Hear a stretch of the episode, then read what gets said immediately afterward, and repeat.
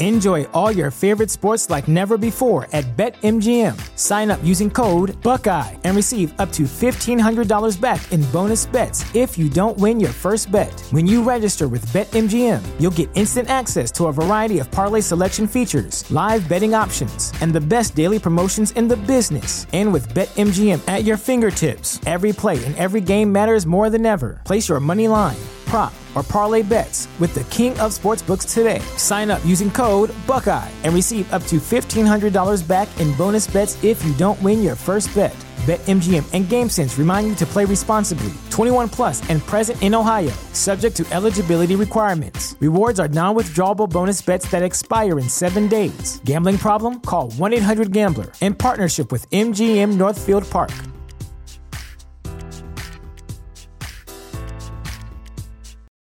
For the ones who work hard to ensure their crew can always go the extra mile, and the ones who get in early so everyone can go home on time, there's Grainger, offering professional grade supplies backed by product experts so you can quickly and easily find what you need.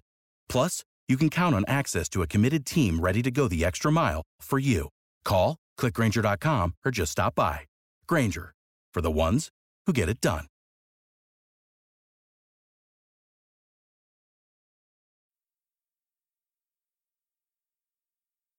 When I was two years old, when I was dedicated to the cause of Lucifer, I was at that point a seventh generation witch. I was laying there, uh, practically naked, and I had her hold me as if I was naked. I couldn't talk. I couldn't open my eyes. I, I believe my eyes were rolled up back in my head. There was evidence of human sacrifice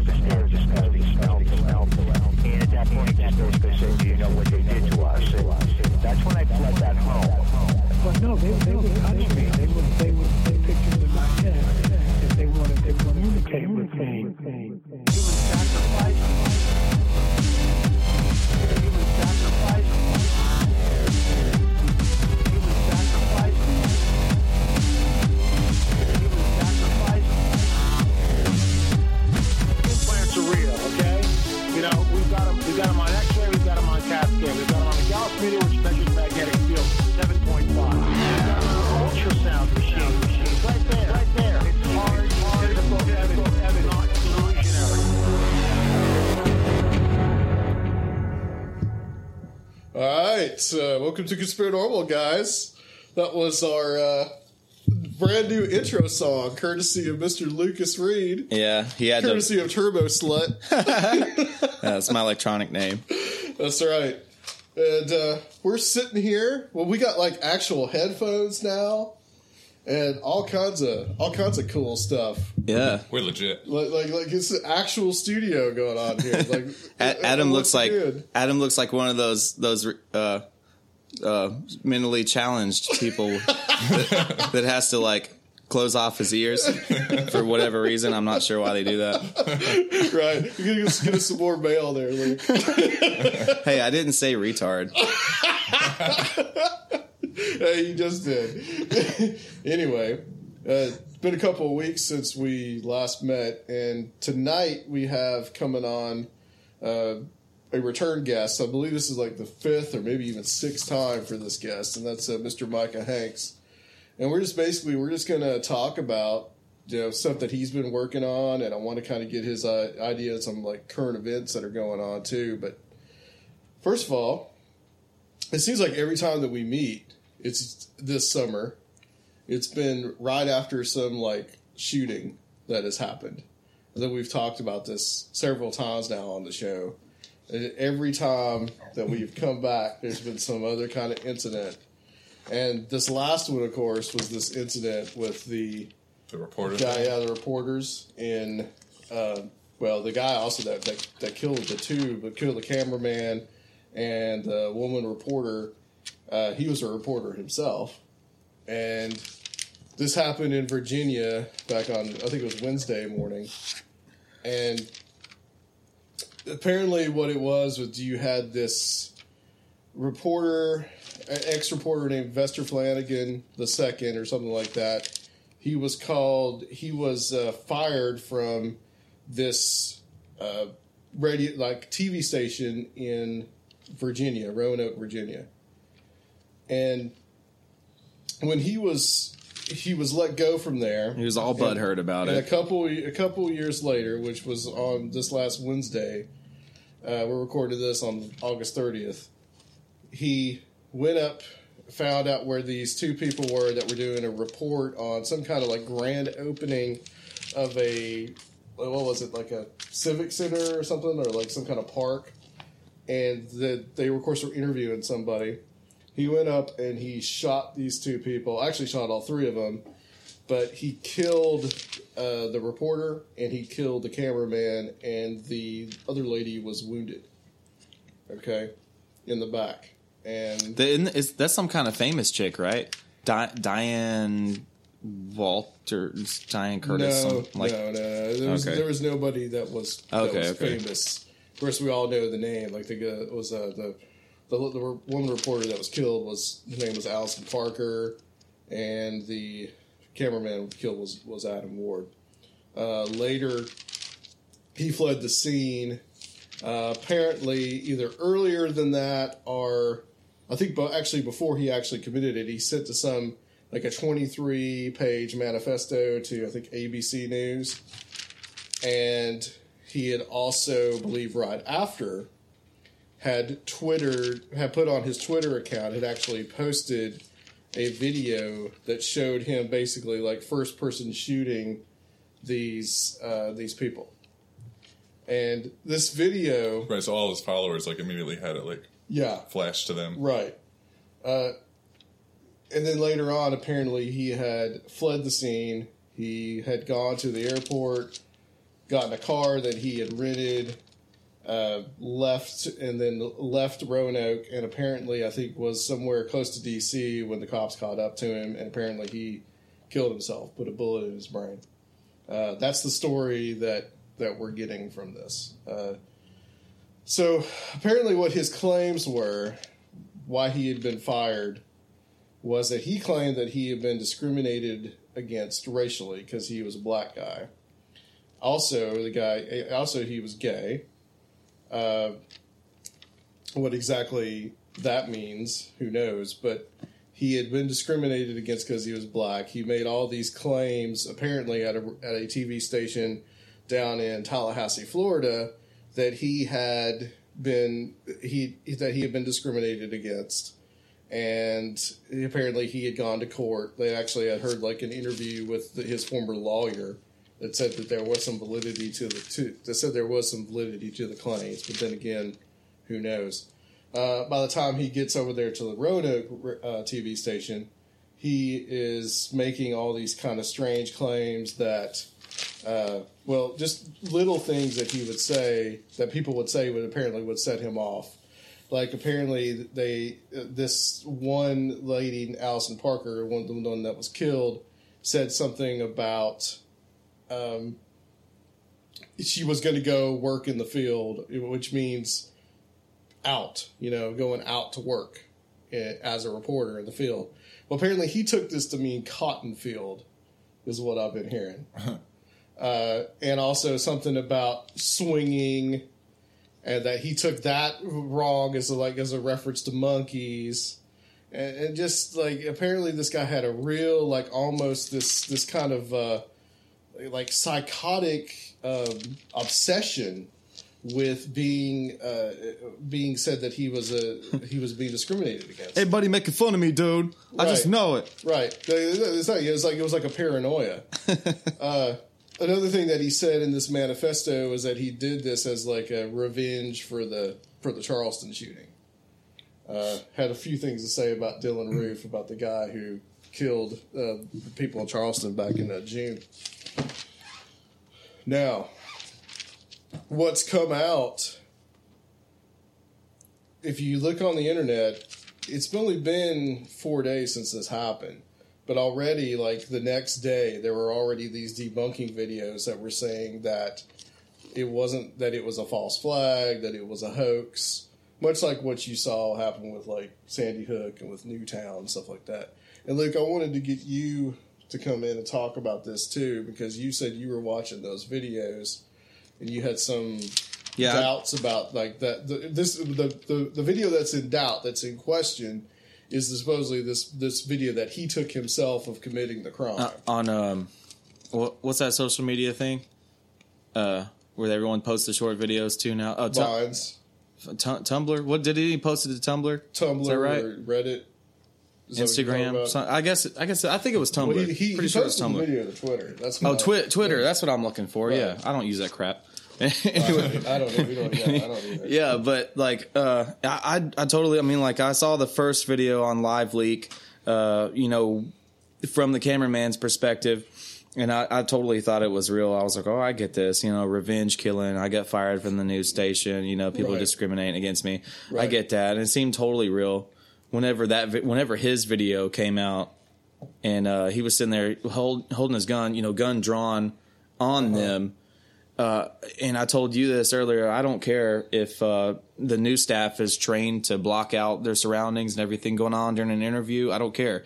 Either way, like someone's sitting there holding a weapon, like drawn on you, and nobody noticed out of their peripheral vision that this guy. Right. I mean, that's Yeah. a you know, uh, uh, us, you know, sitting here right now. If there's someone out of our peripheral holding a gun on us, yeah, you're gonna see it, man.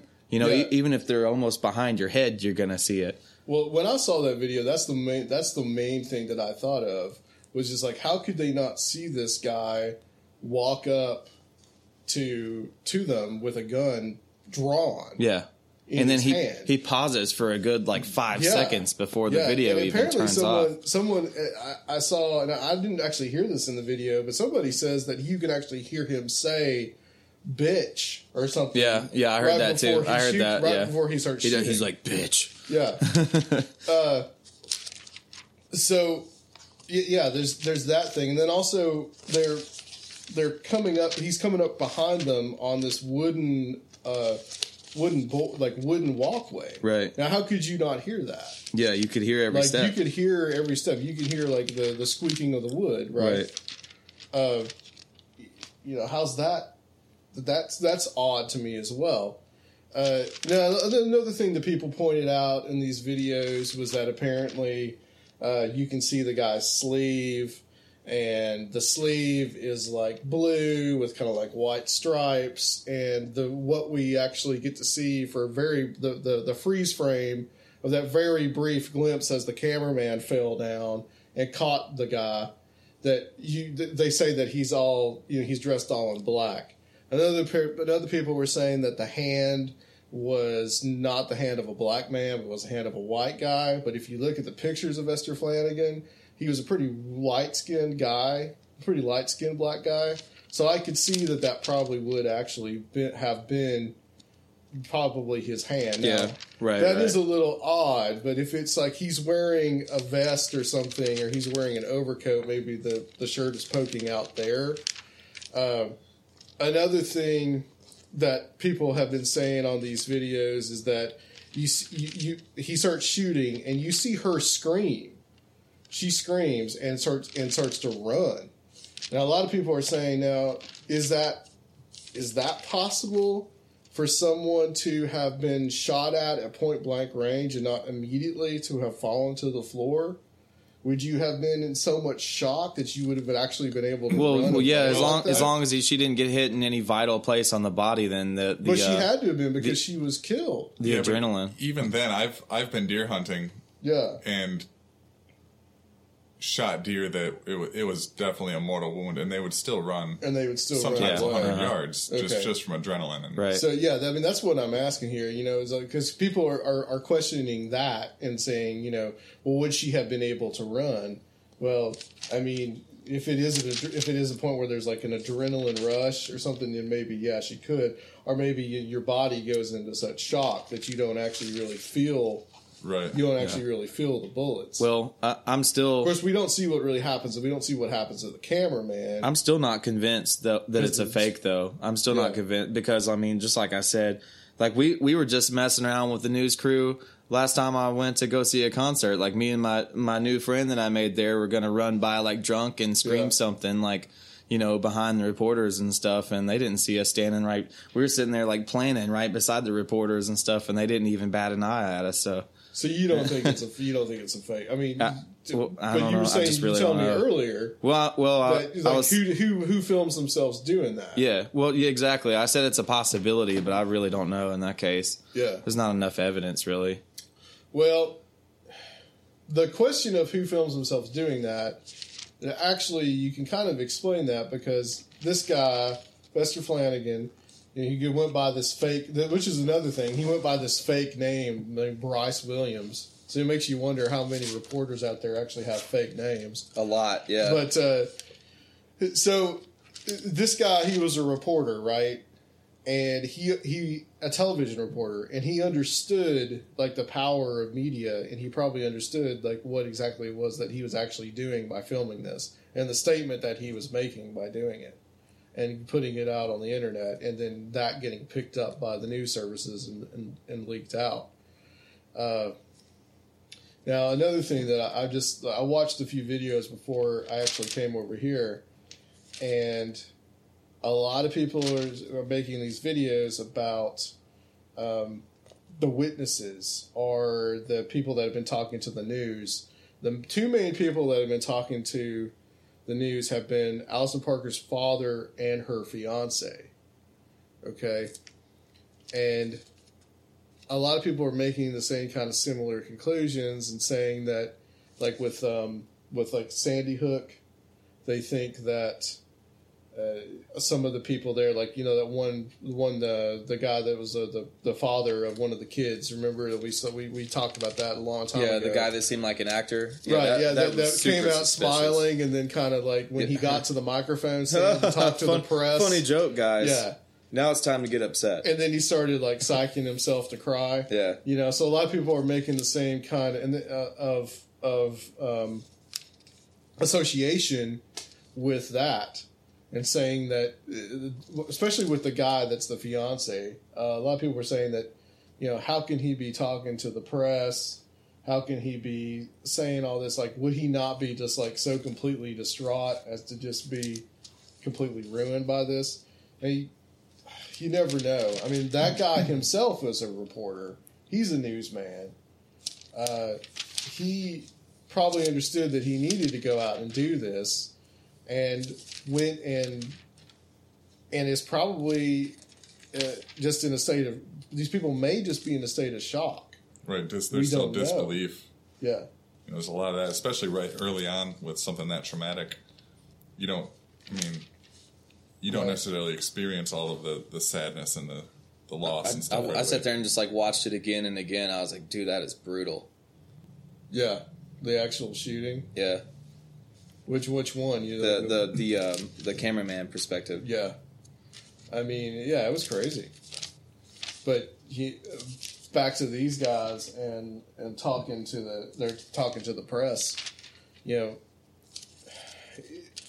it's so so easy to judge people and say like, you know, what what would you like, and put yourself in that situation. Uh, if my wife died or this happened, you know, I would think I would be completely distraught. Would I really be talking to the press?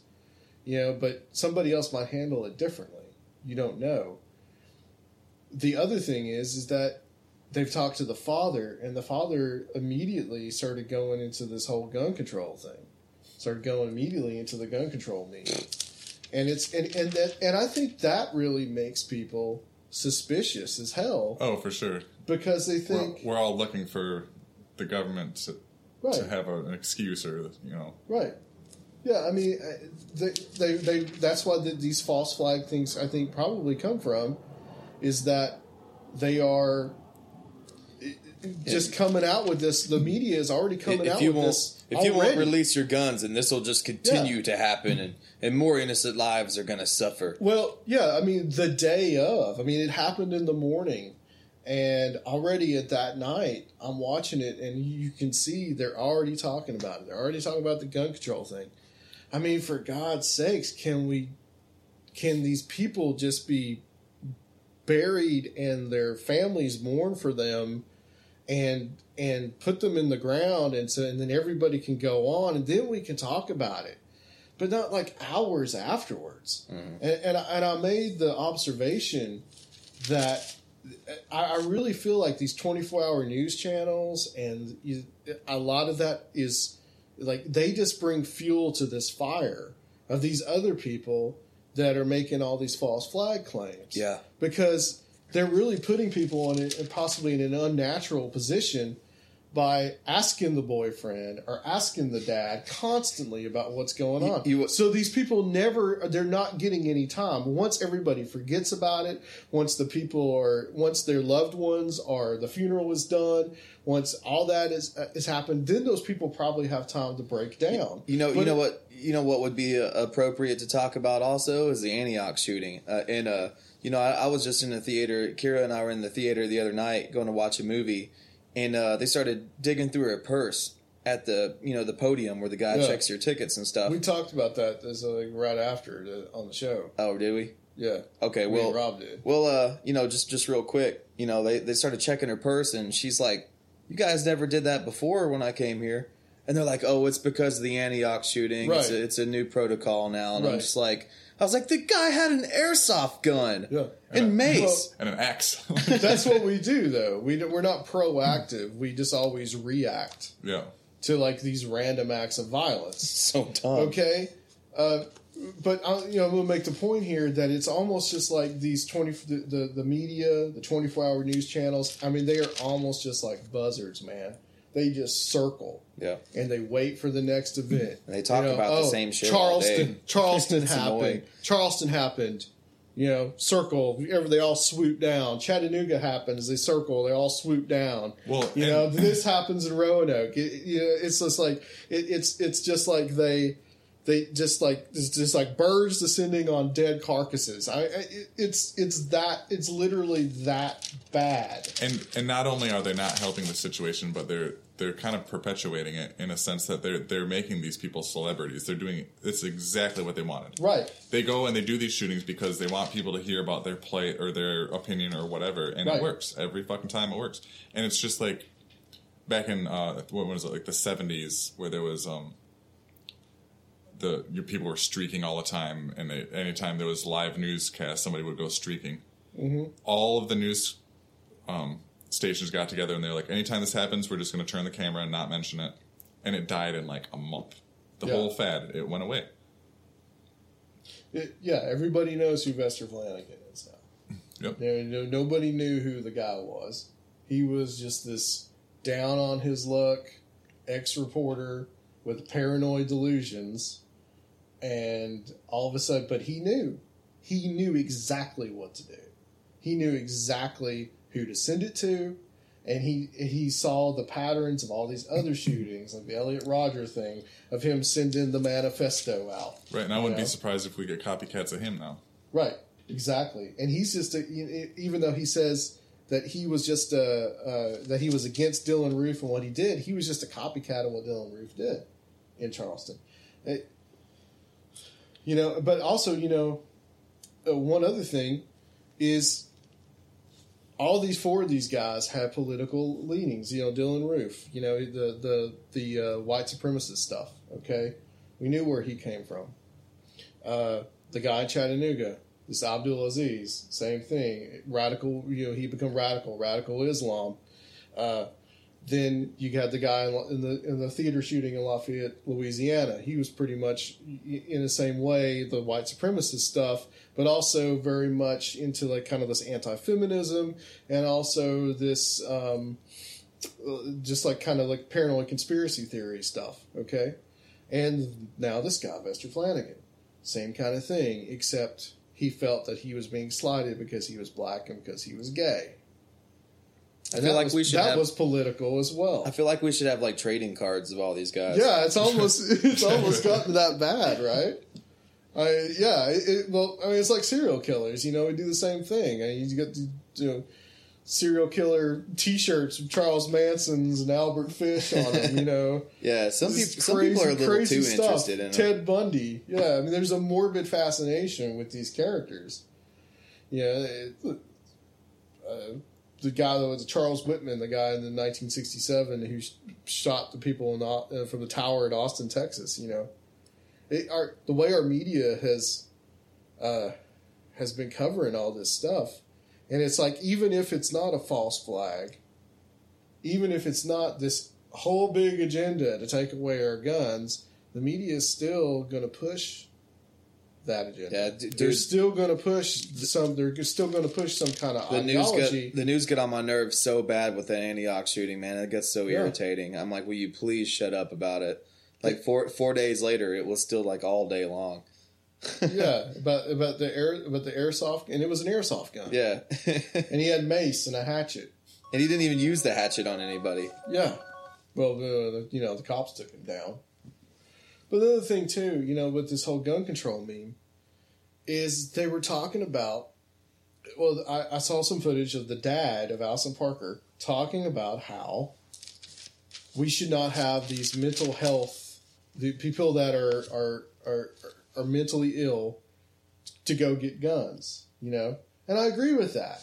However, in this case, Vester Flanagan was never was never said to be mentally ill. Yeah, what He didn't have any history of treatment that somebody that would was going to sell him a gun could look at. He just he was just this simmering time bomb as he described himself, and he went in and he bought a gun and was able to get it legally because you know he wasn't a he wasn't considered a paranoid, he wasn't considered a schizophrenic or whatever. You know, it's like it doesn't work for this particular case. But that meme of mental illness with guns and gun control and all that, it just, it just gets rammed down our throats. On on, and and if these are, and as I've said before, if these are false flags, I don't even think that's even the reason for doing it. You gonna say something, Rob? Sorry. New world just order. Well, we're gonna get Micah's uh, thoughts on this too. So, but uh, Luke, you want anything to add on this? Rob, do you think that all instruments are going to start going to like the fan fretboards? I hope not. You don't Luke's like been? No. Luke's been busily. Uh, yeah, no. Johnny Iron from the Iron Show uh, told me that uh, that he wants Luke as his co-host. Seriously? Yeah. Is that- is that I, I was asking him to do a favor, and he said he, he said, "Yeah, you got to give me Luke though." I, that, I know. I know that's sarcasm. I know it is. We could rent him out. Yeah, rent Luke out as, as like a co-host, co-host extraordinaire. I mean, dude, like, come to your couch and drink Where are some you beer. gonna Where are you gonna get another co-host that is like this knowledgeable and has so much to contribute on, on every topic that we talk about? Like, I, about not wanting to sit in traffic? I do my research every time. You know, I know who the authors are before we get them on the show. Oh, I do want to say the last time we actually had Micah Hanks on back last year is that Luke was asking Micah a question and then just like completely melted down right in the middle of the sentence. Oh, uh, yeah, I was probably drinking heavy at the time or It's something. like, oh, oh, totally forgot, Yeah, I- dude. Man, man, I get so. Sp- I was probably smoking some of Kira's mom's weed, man. Like that. well, you were with Kira then, I don't think. That stuff was. Oh, re- oh, that was back in the Bobby days. oh! It was probably some Bobby weed then. Some something. Somebody's weed is to blame here. Yeah, so, something fried my brain. drug use. Yeah, we don't. We don't actually. Yeah, that's all. That's my character for the show. I don't That's actually right. smoke that's weed. right. I'm, I'm a God fearing man. I love Jesus. All right, let's uh, let's call it here, and uh, we'll we'll be right back, guys, with Micah Hanks on Conspiranormal.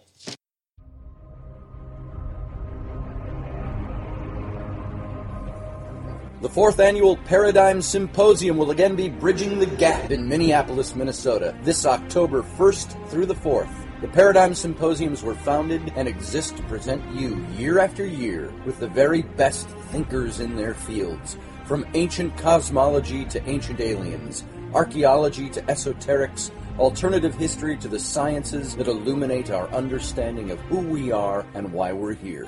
Randall Carlson, Richard Dolan, Peter Robbins, Rita Louise, John Ward, Micah Hanks, and Barry Fitzgerald, along with several other phenomenal names in their fields, will be presenting at the Paradigm Symposium 2015, held at the Crowne Plaza Hotel, Mall of America in Minneapolis, Minnesota. Get your tickets now for what will be another amazing, inspiring Paradigm Symposium. For tickets, go to ParadigmSymposium.com or call 651 468 8115. Come to think, leave inspired. All right, we're back on Conspiracy Normal, and on the line we have a band that really needs no introduction, and that is Mr. Micah Hanks. And we're just going to talk tonight about some stuff that Mike has been working on, talk about whatever he's interested in, want to get his idea on some current events. But uh, Micah, thanks for coming back on. I think it's like your 700th time on Conspiracy Normal. Yeah, pretty close. Pretty close. Yeah. it's funny. Every time I come on this show, you guys are like the man who needs no introduction. I'm beginning to think you just don't want to give an introduction. There's, there should be more No, of his voice too- in the intro. We're too we're too lazy. no, it's it's you want to get to all that enriching content with me. it- Absolutely. All that uh, all that enlightenment that you're going to bring to us. Yes, yes. Let me be the candle in the darkness. So how have things been for you, sir? Since we spoke last, it's been a while. I think the last time you were on was June of last year, and we talked about like the disappearances in the woods and stuff like that. But uh, how things been going for you? Well, I haven't disappeared yet, uh, and uh, but I've I've been at, uh, at no loss for adventure, and um, I believe since the last time I was on the show, you and I got to catch up, Adam, and have dinner, and I regret not being able to be there live in studio with you guys in Nashville. But today being uh, the 69th birthday of Father Hanks, whom, of course, as you guys know, being an Anglican minister, that's my dad, but also the, the congregation refers to him as Father Hanks, which is really weird because I feel like I got all these siblings and stuff. So family history I didn't know about, but so uh, it's it's been a really good and a relaxing day because lately, I mean, I've been uh, as as they say in these parts, uh, you know, a popular co- colloquialism. You know, I've been tied in the middle and flapping at both ends. There's, there has been so much going on, and I think it's just that time of the year. And uh, so, you know, getting getting prepped for uh, September's kind of going to give me maybe a couple of weeks down. Third week, it's going to start picking up again. October's going to be insane. I'll I'll literally be traveling uh, between here and England and back, uh, and and doing all kinds of stuff, doing some conferences. October's always my crazy month, and so I've been trying to get as much research and work done uh, leading up to all that as possible. And so it's been a great but a hectic time lately. I'm I'm glad actually to kind of wind wind down a little bit for at least one day, catch up with you guys, and you know hang out and, and talk about some of the interesting stuff.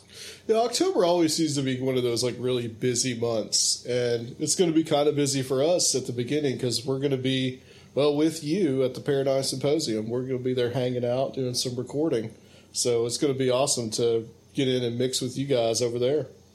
I cannot wait. Yeah, you, you know, if you guys, I know you haven't been there, but uh, but you know, this this being a first time for you, it's going to be a really great year. And and one of the cool things is is Adam, I've told you, I think I'm, I've just completed a book on podcasting, which Yep. it was it was a bit of a book uh, that uh, I, I wanted to write it, and there, there were a couple of very important reasons why I wanted to write it. Because being a podcaster and starting off, I think uh, the Gralien Report podcast launched in late 2010 or early 2011, and um, you know when I- when I started, there there's always been a lot of information on the web about podcasting, but uh, some of the best books that I've read uh, that have been written on the subject don't necessarily hit all the finer points about certain things. Like you know how what's the best way to monetize a podcast?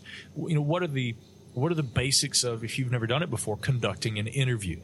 Uh, you know if you're gonna if you're gonna do a, a program with co-hosts and they don't live nearby what's the best way to set up your stuff so that you can have a co-host on the program um, what do you do if your internet cuts out and you've got to show that you have to co-host with somebody i mean I, i've always had a lot of questions about the right way to do this. I bring up the podcasting thing because, yeah, rather than saying, hey, I'm going to write a book about podcasts like, you know, every other Tom, Dick, and Harry out there, I thought, no, let's do a book that's about like, let's say you want to be able to do this. You don't want to spend a ton of money. You like to travel and you like to be able to take your work with you and you want to keep doing this, but be able to take it around with you. You've got questions, and the other books either say way too much about the stuff that you don't even need to know, or they don't even touch on the fundamentals that you want to know about.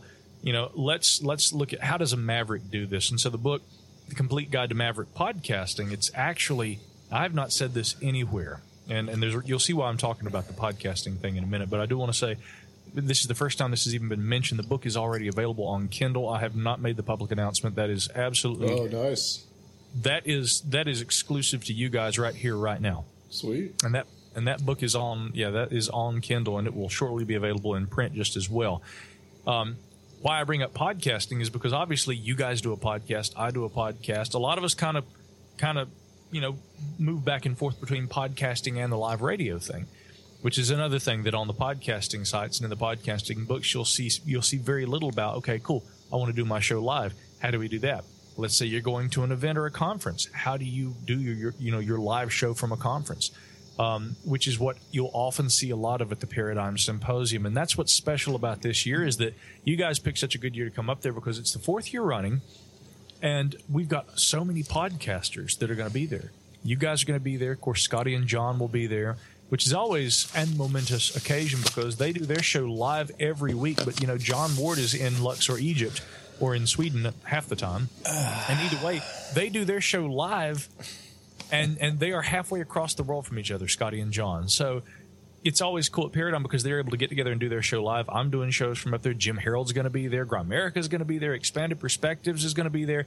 And it's just like, wow, it, this is going to be like the podcasters invade Minneapolis. So I'm kind of hoping Yeah. that this year. I'm, I'm hoping at this year's event, in addition to being able to have this be the first event I've got this book available for, I'm hoping a bunch of us can kind of get together, the podcasters, just hang out, network, share some ideas, maybe even do some little after hours stuff, some seminars and you know drinking sessions together. So this Sounds is good. Sounds good. this is and for all of the aforementioned, I mean, this is going to be a very special and a very different paradigm symposium. This one is the one where we're seeing, I think, the playing field is leveling. New media is coming to the forefront, and people presenting information and opinion and, and unique perspectives on all this and commentary on the event, not just the speakers and the attendees, but those guys like you dudes who are there, you know, of course, you know, on Scotty's network, you know, doing it every week. Um, we're going to be there together, and it's going to be a really interesting dynamic at this year's Paradigm Symposium. So I'm extremely excited about that, not just because of the speakers and the guests and everything, but but also this new kind of technological component that's going to be present this year. It's going to be a really interesting dynamic. Well, you know, as a podcaster yourself, Micah, I, I want to ask you. That brings up something to mind for me. Is do you think that the podcasting thing is just getting started? Do you think that Yeah. we're in the beginning? You think we're in the middle? I mean, where do you think we are with it? Uh, you know, it's it's funny because writing the book was kind of a labor of love because you know you know me and the kind of stuff we talk about on this show, a technical manual. Even though there's a lot of experiential stuff, I talk about a lot of my personal experiences in the book, and I try to make it really funny and really kind of lighthearted, tongue in cheek.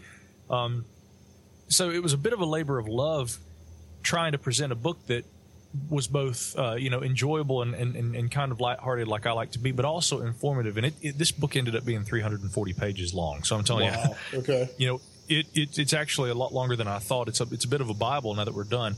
But one thing I learned throughout the writing of this book, uh, you know, again, just as you said, Adam, I, I began to realize, my gosh, wow. Uh, you you would think that it was all set in stone right now, and I would and I, what what I found in this book, and I actually state it uh, thusly in the book. There are a lot of ways that you can do a podcast. There are um, there there is no one right way per se, but there are definitely a lot of wrong ways that you can do it, and a lot of you know, people. A- AKA our early episodes. Yeah. Uh, yeah.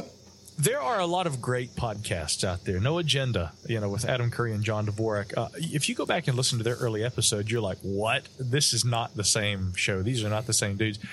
That's the great thing about podcasting is that for the last few years, as it's, as it's been, and Curry, by the way, being someone I reference in the book because he is largely credited with being um, the first person to actually see podcasts. I think began with people putting audio up online for people to be able to download and listen. And there were some radio programs and whatnot that were doing that, archiving their shows like that. And so, really, technically, they were podcasting. But you know, Adam Curry is widely recognized as the first guy, one of maybe two people, but largely again recognized as the first who was taking those shows and making them available for subscription using RSS feeds. Yeah, he's considered the pod father. Yeah. the p- father. Yeah. Yeah. And um, and so it's interesting because I look at really how podcasting has risen to prominence in the last few years. We've all been kind of you know feeling our way through this. It's interesting. The early Gralien shows more or less sound kind of you know the same as as the ones now. Although I've recently redesigned the studio, and so there have definitely been some improvements on the audio quality. They more or less sound uh, the same if you listen all the way back to 2011. But you know, what has changed is the way that we present the information, the feel of the show, the kind of guests we were booking. And that's what's beautiful is like, man, you do a show. Yeah, of course, you guys are in a new facility yourselves. You've changed some of what you do. You're doing the show and you're, and you're actually streaming it on a, on a radio network now. That's what's cool about podcasting is there's so much room for change, growth, and development. And it's so DIY. I just love the DIY thing. Coming Right. from working radio, I got so sick of this this attitude, and- and that's what's funny is I listen to your show, I listen to my show, Scotty and John, whoever. Um, I listened to some of the old air checks from when I was in radio of the live broadcasts from, uh, you know, what was a multi-million dollar studio we had here in Asheville. The podcasts I listened to that people were producing sound better ten to one than the stuff that those radio produ- uh, production studios were, were putting out. In other words, on the DIY front, people get online, they read books like hopefully they're going to read this one that I've put out. They'll go to websites, you know, they'll study how to do a good podcast. They hone their thing, and rather than having to sit there and work for radio overlords in a facility that they know nothing about the, the equipment around them, you know, or let alone the process behind, you know, how you booking your guests and getting the calls in. With podcasting, you have to learn all that stuff by yourself. And as you grow and develop and you hone your skill, you get better with time. And so, sure, your podcasts sound different now from how they began. Mine do too. But that's what's so cool about podcasting is that not only has it kind of changed the whole, oh, we all have to sound like coast to coast thing, and now it's Yeah. just more. There, there, there are so many different people doing so many different formats that present this kind of information, whether it's you know conspiracy oriented stuff, you know whether it's you know news and politics, the unexplained, science, whatever. It's incredible, and uh, and now you're seeing the big name broadcasters, NPR, and people with Serial on some of these shows. They're really they're really trying to capitalize on something that really kind of started as this kind of a grass uh, movement. And so, just to summarize, it kind of reminds me a little bit of something that Andy Warhol said years and years ago.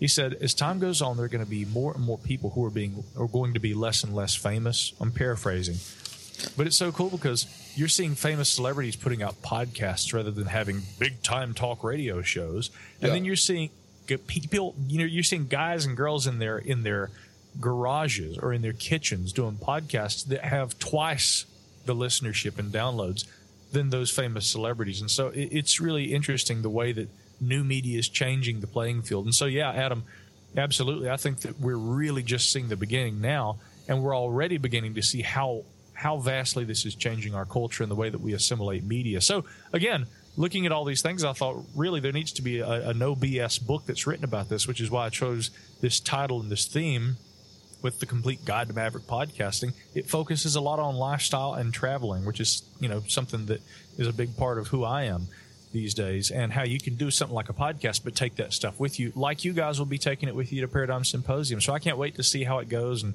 you know maybe sit in with you on a show up there Yeah, absolutely, for sure. You know, Micah, I'm, uh, anybody that listens to this show, especially like some of the outro music that I'll put in, knows that I'm a big fan of punk rock.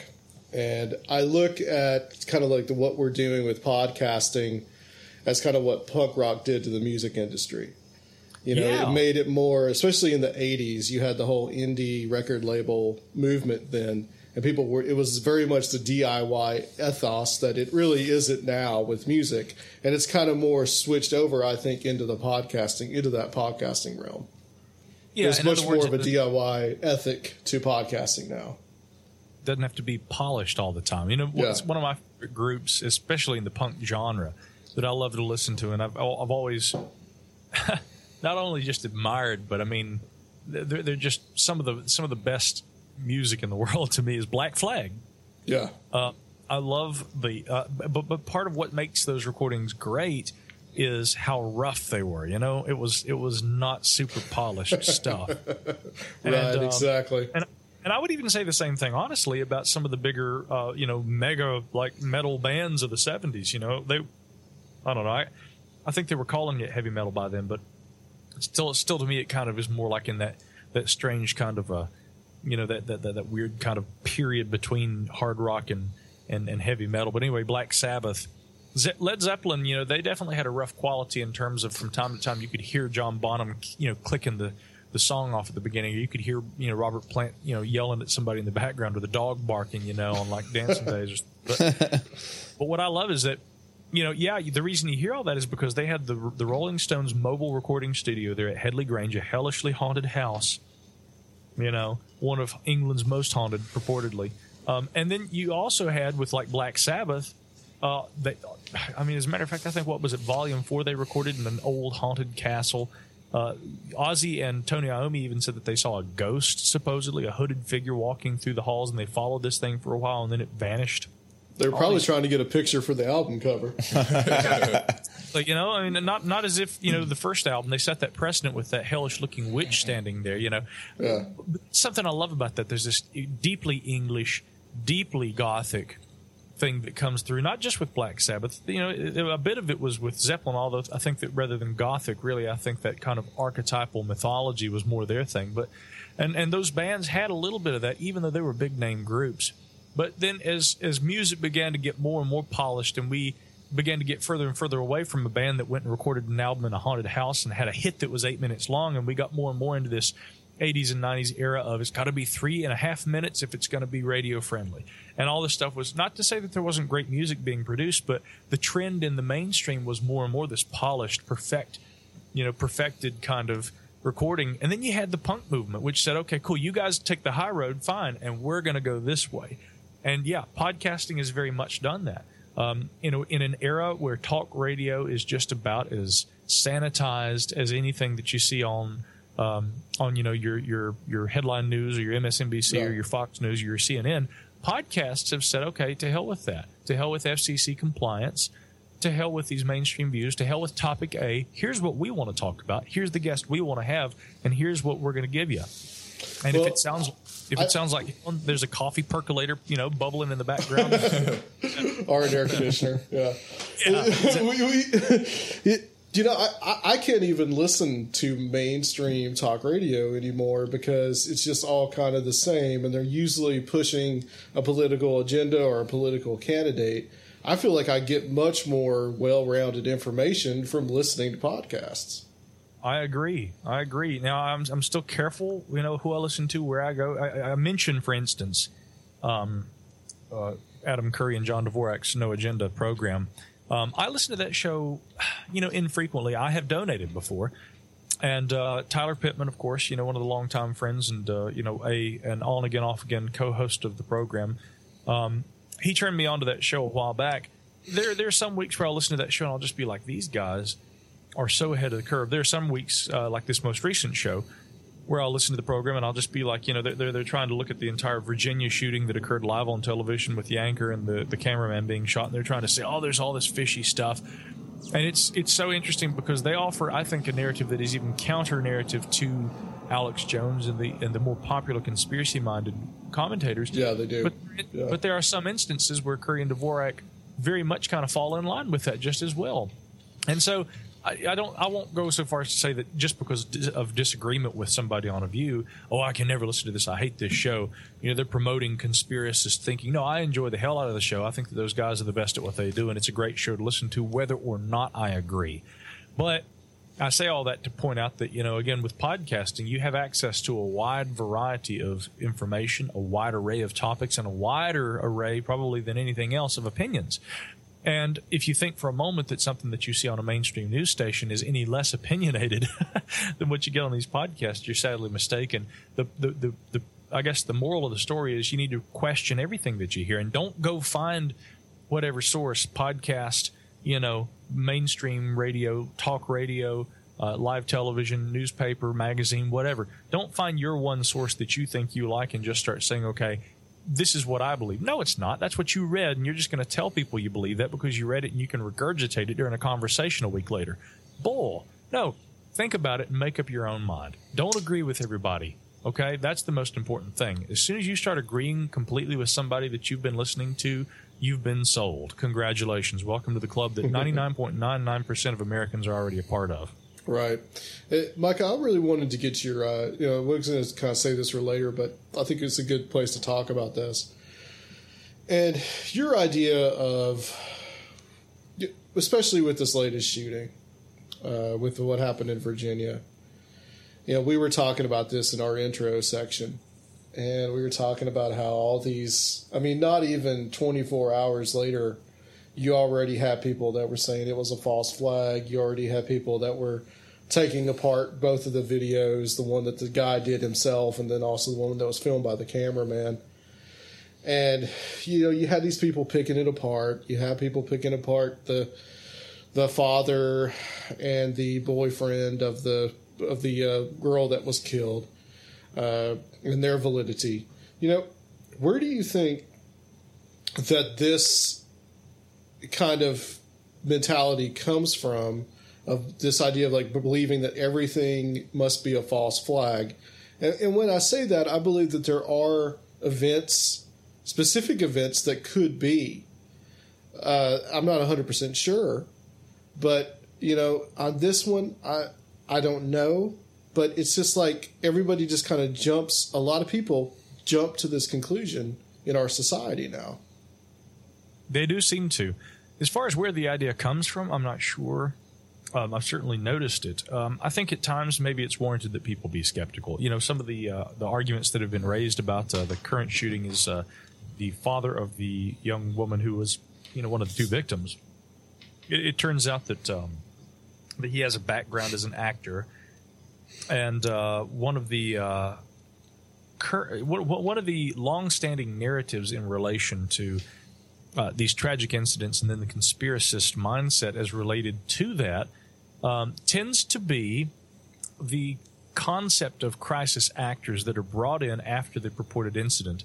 And one of two things has happened: an actual incident occurs, right, and then and then the media coverage of it is managed in a way, and crisis actors are brought in to represent the actual family members and those affected, or uh, the entire thing is a quote unquote false flag. The entire, uh, you know, the the entire tragedy or incident, whatever that may be in a given instance, is actually a hoax, and the crisis actors are there to help perpetrate that. So there, and there may be different variations on those, but those are the two primary narratives that we begin to see.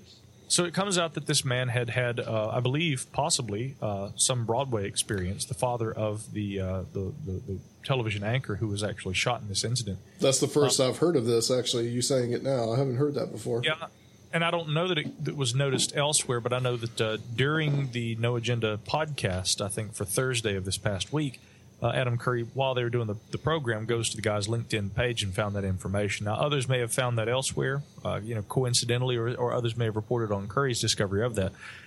The, now, that's interesting that, that you know that that that that this man has that kind of a background, and I know that there was this uh, this interview during which he appeared, and, and I'll tell you this honestly. I think that far stranger than any behavior of the father is that of the boyfriend, the secret boyfriend, and all this junk about him saying that you know he was going to put photographs up online and everything, and that he had been Right. tasked with uh, adding the images to Facebook and whatnot, but that they've been keeping their relationship secret. His behavior seems stranger to me. Now, let me stop right there because I'm sure some critic out there is going to hear this and say, Micah Hanks asserts that this was all a false flag. I actually have people do that. It's just the opposite. Let me just be clear. Let me leave no ambiguity whatsoever. I do not think that this was a false flag. I think that this was a deranged individual. He was he was an individual, obviously, who had been laid off, uh, who had been advised by his by his superiors there and coworkers that he be treated for the apparent mental instability. I know that this individual uh, that uh, that was uh, you know the shooter involved, despite tweets and speculation prior to the revelation of the individual, uh, you know where it had been speculated that this was probably going to be a white male and some sort of a you know some sort of a conspiracist idiot. No, I believe that the man was actually uh, African American. Uh, he also was apparently he was apparently homosexual, and that they said that Yeah. uh, throughout you know his apartment where he had lived uh, because you know again all the, a lot of this came out days later uh, there, there were apparently a lot of paraphernalia and whatnot of a pornographic nature that were in his apartment obviously a person who had some pretty serious problems. Um, that's the the actual narrative. That, that that seems to be what happened. This was the person who apparently was wearing the GoPro and walks up there and shoots these people. And uh, I think that you can get to a point where you become so suspicious of the official narrative, however unsettling or uncomfortable to deal with it actually may be, that uh, you, you you know in trying to propose an alternate alternative narrative or to try and look more deeply at certain aspects of the existing narrative, you can get so far out there with it that you actually begin to how would you put this? You almost begin to get into kind of this this this this this cookie cutter framework through which you you kind of or a lens that you filter everything. And the conspiracist mindset, and I want to be clear, it's I think conspiracies absolutely occur, and therefore a conspiracy theory is not always unwarranted. Right. And I, be agree with fair- that. I agree with that. Yeah. To be very fair and balanced about this in, in, in the way that I word that. but I do think that some people, and let's just be fair, uh, I think that our buddy Alex Jones down there in Austin, Texas, is probably the poster child for this. People who, no matter what happens, no matter how little evidence we have, it, it happened five minutes ago. We've got we've got 13 seconds of footage. Let's look at this. Yeah, look, see that? You see that? You see that? False flag. and also everything is, and I've got I've got some very very close friends and colleagues in the research community who are very much of that mindset. And I've had them tell me, you know, Micah, you can't even offer any kind of commentary on any of this stuff. You know, anything that we're told, we, we don't know what it actually is. Everything's a false flag these days. And I'm amazed at how they'll sit there and just tell me, you know, you don't know anything. You don't know anything. This is all a false flag, dude.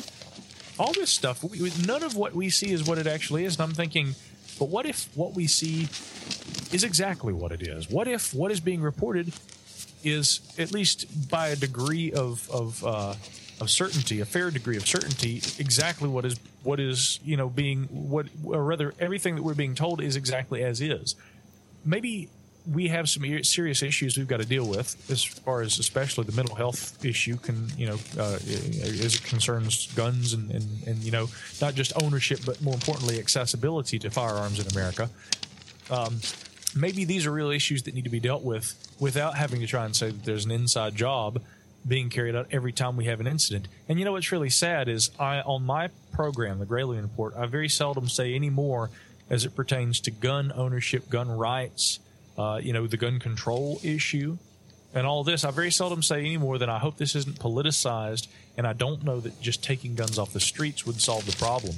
And you wouldn't believe it. I mean, I've had emails from people saying, "Okay, Micah, um, I just want to let you know, I've been a long time listener. I'm unsubscribing, not going to listen to your show anymore. Um, cannot believe that you would advocate gun ownership. And I'm thinking, whoa, whoa, hold on. And I've had to tell these people, I'm like, you have mistaken my discussion of for being advocacy of. Now, in truth, I don't think that really uh, taking guns off the street is necessarily the best idea for a, for a number of reasons, and I think that a lot of that has to do with the way that America, uh, not only geographically, is located, and and a lot of the issues with smuggling of firearms into our country. Okay, because if we take weapons off the streets, I'm afraid that there are going to be a lot more avenues through which weapons can come back into the country and can be used by those who are more than willing to acquire a weapon illegally in order to break a law if that's their intention to begin with. Um, I've said this for years, and I've been accused of being uneducated on the gun rights issue. But if I'm un- if I'm uneducated, why do I talk about things like that? Why have I looked into the possibility of whether or not there is indeed, and, and, and I'm going to tell you there absolutely is statistical data that shows that in countries where there are not guns uh, available to the public, that there are, are lesser incidents of violent crime. That's absolutely true, but I think that there are cultural differences that, in part, if not in total, may account for some of that, which are in part due to size and then are also in part due to things like I've already aforementioned, which involves the accessibility okay, from America and its borders with other countries in terms of being able to have access to illegal firearms trade and smuggling. Uh, you see, Mike, I think I think some of this stuff, I think the, our media maybe greatly inflates these incidents, and certainly you can almost look at it like a like a graph or a chart of how the false flag claims and the rise of the 24 hour news cycle has kind of just come up with each other because I No, think that absolutely, yeah. I think that they I think that they complement each other in a way because most of the time in these 24 hour news cycles, the news is probably getting things wrong in the in the name of being there as it happens. So you're not getting the full story. Right, I and think that- that the And we we Sorry, talked about this a little bit in the intro about how um, even if you know say, say the incident itself is is not staged, so it's not a false flag. That doesn't mean that the media doesn't have an agenda that they're you know out there pushing or spinning, or that somebody behind the media isn't, or that they're you know that they're not capitalizing off of it for for their sake. Oh, absolutely. Even if that that agenda, so to speak, is is no more than that they're just trying to get as much, you know, get as get as much viewership and and you know uh, increase their their ratings as much as possible. Which I mean, again, you have to remember that while they're trying to be journalists, it is an industry. It is the news media is an industry, especially in America, and there is a competition, as with any market, between the media agencies, and there is thus a political spin that is heavily, heavily heavily influential on these different media agencies, even those which claim to be fair and balanced. Right. Well, and, and absolutely, and there's there's all kinds of pressures that we're not aware of that they're put under Yeah, as reporters and writers and, and whatnot. But certainly. Yeah, and, and then there are some who also said that there's an undeniable connection between you know the way that media is reported and also intelligence agencies who have, and this may sound conspiratorial in its own right, but I mean this has been discussed for years. The, the, the fact that there are aspects of what occurs and what appears in the news that are of interest to intelligence agencies uh, as it relates to international affairs, especially after the Second World War. We can look back at some of the great claims of flying saucer sightings and whatnot uh, that appeared in, in news sources as you know well known and, and, and widely publicized as the New York Times. And looking back, some commentators have said it may very well have been the case that these were put in prominent news uh, newspapers, these kinds of reports and claims of such, for purposes of directly communicating to international uh, agencies, probably KGB in this case, uh, the kinds of things that we want them to read so that they think that America has super weapons that we're developing based on German technology, you know? Right. And that's just one example. But again, you know, just to, very be, to be very brief about it, to come back to the idea of false flags, uh, I am concerned, first of all, about the gun issue in America. We have a, a, an incredible number of, of shooting incidents that seem to involve unhinged individuals that are absolutely using the, the weapon of, of choice, the preferential weapon of choice, and there's no question about that. It, it is the gun. There are other acts of terror that are carried out, and I'd call them terror, at least on the home front, although not by the FBI definition, perhaps, in the sense that these are acts that are committed by people who, like in Virginia with the television anchor shooting, are going for a shooting that will go down in infamy. They are trying to attain maximum impact with what they do. They want absolutely, yeah, U- using fear for their agenda. That's that's the and root why? of terrorism. Yeah. Is that any different, I should say, by the way, from what ISIS is doing with videos? Hello. And I've often strangely edited and obviously uh, meticulously edited at times videos that depict these very gory but also very dramatic beheadings and things. That's the difference between just an incident, a shooting incident. You know, somebody walks out on a street corner, flips somebody else off, they get angry, guy's packing heat, opens fire, shoots somebody. Nothing dramatic about that. That's what we call life. That's the everyday. And then we have these incidents where people are for maximum effect employing drama for purpose of trying to instill fear in people there's an effect that they're trying to achieve and it's very similar whether we see that as in terms of the homegrown incidents that involve gun violence or we're seeing terror overseas but again the thing is is we've got a very complex a very very very complex issue here Fareed Zakaria I think writing for uh, it wasn't Time magazine. I'm not sure wh- which he'd written for. Maybe uh, no, I don't want to cite the source if I can't remember. But I was reading the article just the other day. It was from 2012. He's talking in the article about look, you know what? Statistics show countries without guns have fewer incidents that involve violence like this. He says what we have is not a complex problem. What we have is a lack of of uh, you know basically cojones. We need people who are who are brave enough to say you know we got to get the guns off the street. In a country like America, I'm not convinced that necessarily that is addressing the mental health issue. It seems to be driving these horrific incidents where people are essentially involving themselves in acts of terror. And yet I've been castigated by people who say you're just trying to promote a gun, a Second Amendment, far right, conservative gun owning agenda. That is absolutely not it. I'm trying to say, hey guys, we've got a problem we've got to address. And if anything, we may need tighter regulation. Maybe we need biometric locks and whatnot that would prevent, maybe we need further background checks and maybe waiting periods that would prevent a person from being able to say, I'm pissed and I'm going to go kill somebody. I'm going to go buy a gun Right. and take it that same day. We, we obviously have to address this. But anyway, that's that's the most heated discussion going on right now, and I, I bring that to the forefront only in order to say that it shows how hot and how how absolutely devastatingly politicized these arguments become. And I think really that that diversity of opinion, while a good thing, kind of spearheads in a way this, oh, you're wrong because you're crazy. Oh, no, you're wrong because you're the left or you're right. And e- every person seems to kind of they they villainize anyone who disagrees with them, and it becomes kind of like, see if you follow me, guys. Pro wrestling, okay? there's, your good guy that you're, you're you're rooting for, and then there's the NWO. Funny, if you remember back in the old days, was it WWF that had the NWO and Hulk Hogan and the guys joined it? Right, right, right. You know, they actually had this group of like bad boy wrestlers that come out and call themselves what? The NWO. It's the perfect analogy. The perfect analogy. It's like pro wrestling. The whole thing's staged. We all know the whole thing's staged, but people are they're there to to root for the team that they think that they like the best, and whoever is opposite of that is the enemy. And that seems to be very much what we have with the false flag narrative in America today that everything is staged and that we are the good guys and everybody else is the enemy because we know it is staged, just like the pro wrestling thing. And so when these debates become extremely politicized like this and people don't say, look, let's, let's step back and let's actually statistically, scientifically try and look at the problems. If they just say, he said this, therefore he's the enemy, I think that that really contributes a lot to the problem that kind of leads to this. Well, Micah, you know, one thing that I've always I've come to to think about is let's take Newtown for instance. Let's take Sandy Hook. Let's say just that that was a false flag.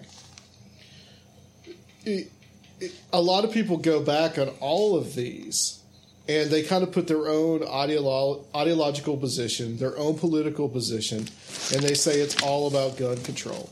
But what if, for a moment, this isn't being pulled off if these are false flags because it's about gun control, but because it's probably about this idea of a strategy of tension, of just keeping people in fear? Because it seems like the gun control thing is just, it just goes around in circles. Nothing ever really does get solved, nothing ever really does happen. So to me, it just seems like it's, it's there's something else. It's like a psychological warfare almost. Well, that's a good point in its own right because I would say this: if guns really are so much a problem that they need to be taken off the streets, and if the Congress ever deemed that, I would I might disagree with that. Um, not not on the grounds of being you know a staunch supporter of the Second Amendment, you know, but although Bull on lobby! Bull on lobby! well, you know, I want to be clear. You know, I do support the Constitution, and I think I that, do you know, too. if that's going to be the framework for what we present, you know, as uh, our, our beliefs, values, and the rule of law in the country that we call the United States of America, uh, then I say that we should abide by that Constitution and not try and, and, and, and argue its irrelevance. Um, I think, though, that if the Congress, you know, ever were to deem the gun issue one that could be solved by, uh, you know, the removal of, of, of weapons, um, like many Americans, we would have to abide by what the Congress says, although I may disagree and some may disagree extremely strongly on that point. The reason I want to be clear in saying that I have doubts about that is because I think that, again, our positioning in relation to our proximity to other countries, our known uh, relationship, not in terms of an actual, like a trade agreement or anything like that, but the absolute, undeniable illegal weapons trade that occurs and the smuggling of weapons into this country from Mexico, which we probably in many instances have you know supplied anyhow, which is a whole different conversation. Uh, but you know, we, we look at the way that you know our country is very different from smaller European countries that have, you know, successfully managed to ban firearm weapons. Uh, our culture is very different from the culture of land ownership and whatnot, and where, you know, again, people are not going to own a weapon unless they're going to be going hunting. But there's a very stringent system that one must go through in order to be able to main or, or in order to obtain a weapon, and that's only if they own land that they can hunt on. You know, in America, it's very different. We have national parks, we have you know hunting land, we have you know private property. We've got a lot of different situations that are far more conducive. Uh, you know, in terms of people who want to be uh, sportsmen and who want to own firearms for those kinds of things. so it's going to be a much more complex situation. Some may say it's not, but you don't have to say you're either pro or, or anti-gun in order to recognize that this is a much more complex situation. And yet again, yes, we're not dealing with the mental health issue. We're not dealing with a lot of the issues that I think are really the underlying provoking factors with the gun violence problem that we have here. And maybe, frankly, as Ron Paul and some people have said, I quote him again, not just to say I'm a big time libertarian, but he's one that comes to mind of many who have said we also seem to have a culture of violence here. Maybe video games, films, and other kinds of things have influenced that. What's interesting is that if there is a problem, you'd think that people would be more proactive in trying to solve it. Whatever our resolution is, let's try and come together, meet in the middle if we have to, and find the best solution to this problem. And you know, time and time again, I see less and less being done. People just want to wail, you know, bewail and moan. You know, our president, commander in chief, and if you're an American, I feel that you know whether you agree or disagree with your president, you should support your president, and I do. President Barack Obama, you know, support him full, uh, you know, completely. But my issue is, uh, you know, certain things that he says I simply disagree with on ideological terms, like comparing gun violence to terrorism, and to say that more people are killed by gun violence in America, or rather that, that gun violence, I think, as he put it most recently following the Virginia shooting, uh, gun violence is more dangerous to us than terrorism. Yeah. I think that I think that uh, gun violence in total absolutely is because there are more shooting incidents that occur in America every day. But I think that to say that you know to try and first of all compare it to terrorism seems strange, and second of all to say that you know we are at greater risk of, of crazy people gaining access to a firearm than we are to terrorists. You know, knowing what terrorists want to do, there may be statistically, you know, in terms of the greater prevalence of gun uh, related incidents in the United States, some merit to that. But you know, I have problems. I think fundamentally with that comparison to terrorism overseas. It's just a strange thing to say. While we should note the similarities, you know, incident for incident. But you know, the thing is, is that I can disagree on certain points and certain politicization, and I think that's the big issue: is using those kind of terms and those kind of comparisons for purposes of further politicizing the issue while really doing nothing about it. And you're right, Adam. It seems that more and more people will make these very overtly politicized statements. Nothing's really being done. You know, no one's really putting this to a vote. Uh, you know, at what point do we actually try and make a proactive change to address these issues? And and finally, the question comes to mind, I guess, as you kind of elucidated there, Adam, earlier. If nothing's being done, but we're reporting on this on this 24-hour news cycle with our with our mainstream media agencies, politicians are going to debate it but not really do anything, then what purpose is this debate really serving? Is it really just keeping us all on edge? Is it really keeping us at each other's throats? Yeah. Is it really just keeping people like me um, on the fecal roster of people who support, you know, anti-gun legislation because whether or not it's truly accurate, uh, they perceive me as being, uh, you know, some sort of a you know, some sort of a, you know, a militia member, you know, because, and that's the thing. This is the sad thing. You guys live down here in the South. You know, you guys are in Nashville. I'm in Asheville. Um, there is this attitude that I've encountered that by virtue of being a man who lives in the southern, uh, the southeastern United States, you must be of this ideology. I constantly have people say, well, Micah, because you live in South Carolina, and I have to correct them. I'm like, guys, I live in Asheville. It's one of the most liberal towns in North Carolina. So at least get the state right. Almost every interview I go on, people are like, now, Micah, you're in you're in South Carolina, and so what do you think about the Confederate? Well, I don't think about the Confederate flag in South Carolina, at least because I don't live in South Carolina.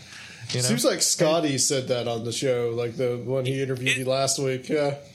The other night, yeah, on his show, Yeah. he even said, you know, even Scotty, bless his heart, can cannot, you know, we're seeing no one, no one seems to realize I live in North Carolina. Asheville is in North Carolina, folks, North Carolina, and so, but the, I bring that point up because there's a lot of stereotyping about, you know, well, you're a Southerner, therefore you must be, you know, a far right. Uh, you know, you must have a you must have a you know a, Confederate flag you know waving up above the bunker, and you must you know have Got your your own guns and your dogs and your. yeah, and and, and Sa- I'm thinking, you know, sounds like a good you home to had- me. I wish you could sp- I could spit.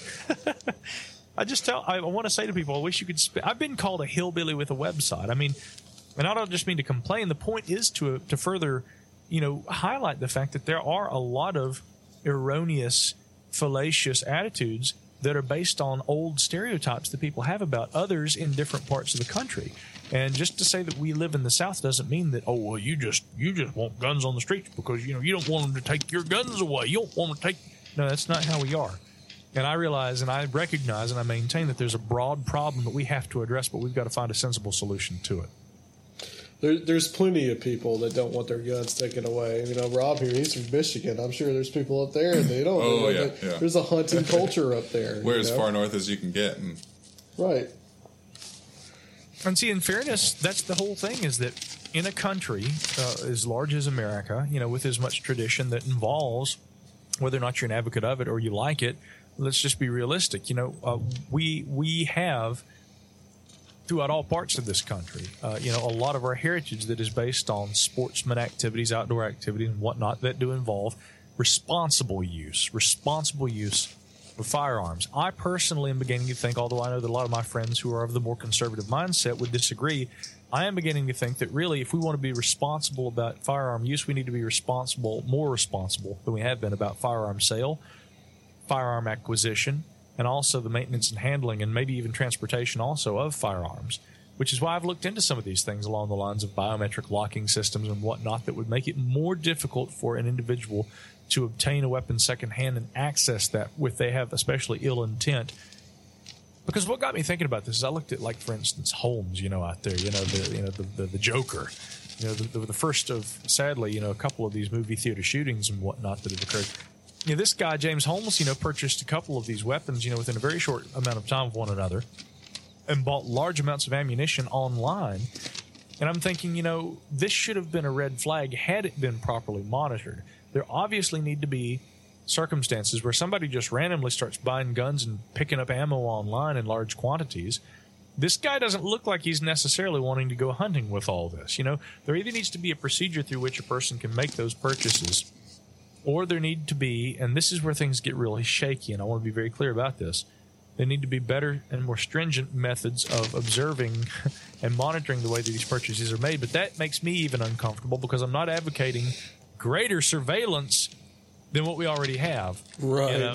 And and see that's something that I'm un- uncomfortable with. I've wondered if there isn't a way that a, some sort of a publicly maintained uh, organization or agency could monitor the sale. But see, here's the thing: there are already government agencies that monitor purchase and sale of firearms and things. So anyway, not to completely allow that to just overtake the conversation, but these are obviously some issues. And guys, as it comes to this weird kind of a conspiracist mindset in America and the whole notion of false flags and whatnot, it's it's going to be impossible to differentiate the firearms issue from those false flag attacks because of the number of violent shootings that are the incidents that cause the conspiracist minded individuals to look at it and say this this is wrong there's something weird here there's something well there in many of those instances are a lot of problems Well- and there are a lot of things wrong Well, here's we what I, what I think. Mike. I, I think that there have been false flag events.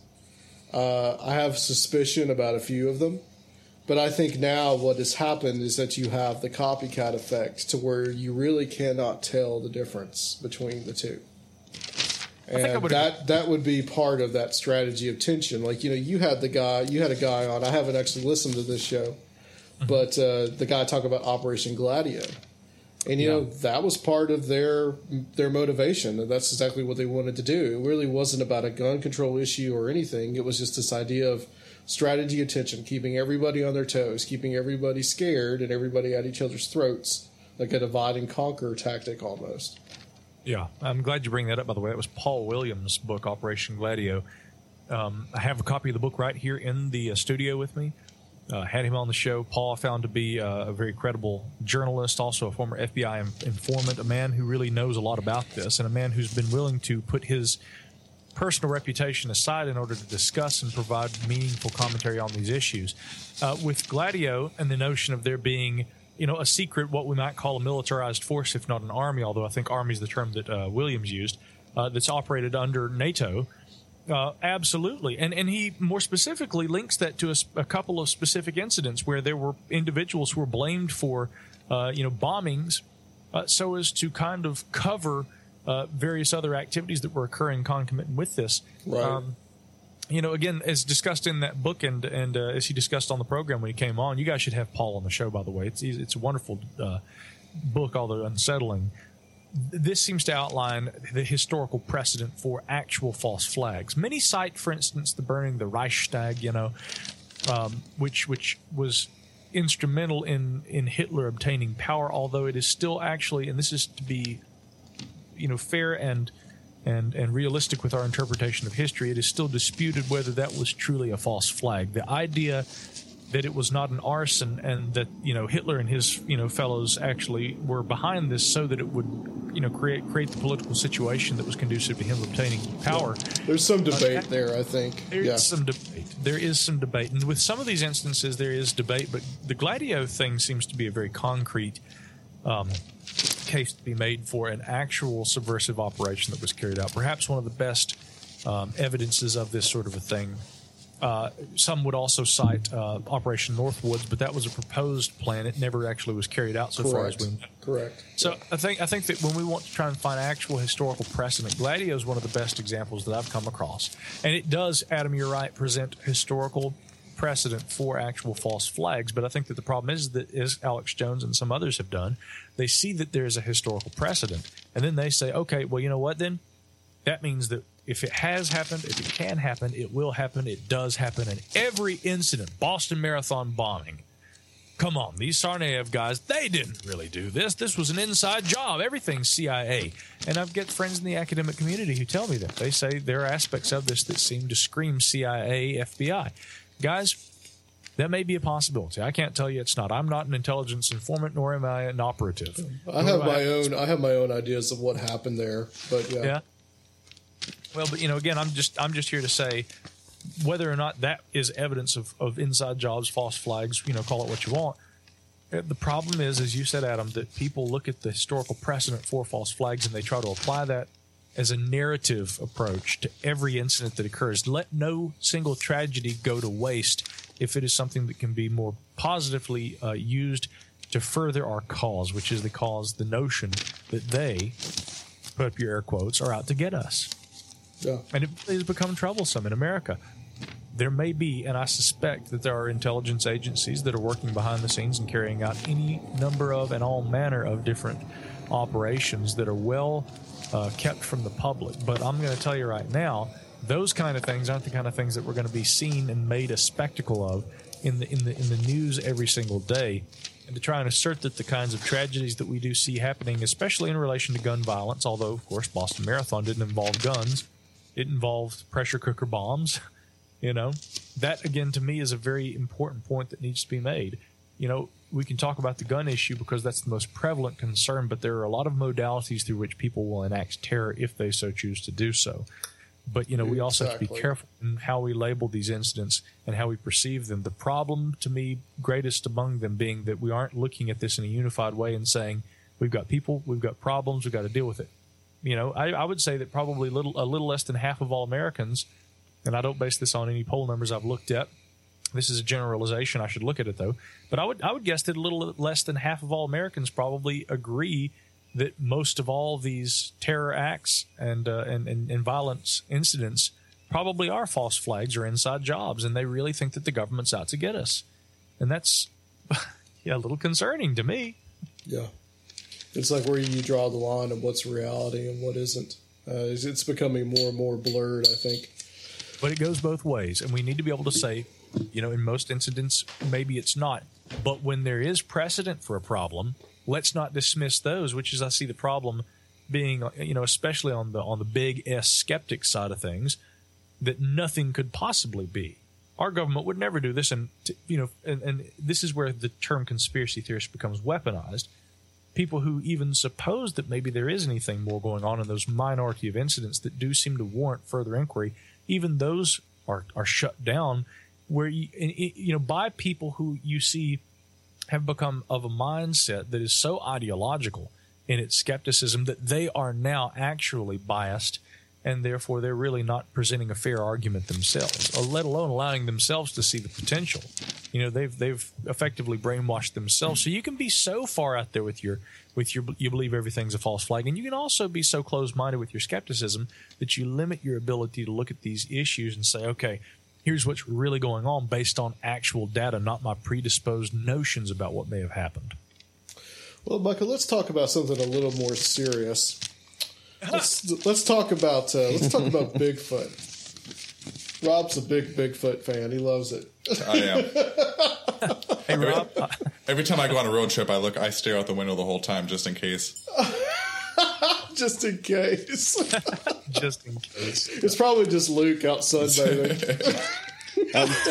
I'm not even that hairy, dude. That doesn't make any sense. I don't sunbathe. I'm naturally bronzed. anyway, that's Bigfoot, man. Uh, but uh, you- you've been looking at uh, something you talked about on the show was Patterson Gimlin film, and you kind of have your own ideas of what's going on there. And that's the film that you know, the 1967 film that shows the supposed female Bigfoot. And uh, Mm-hmm. do you what do you think about that, Micah? You think that that was a hoax?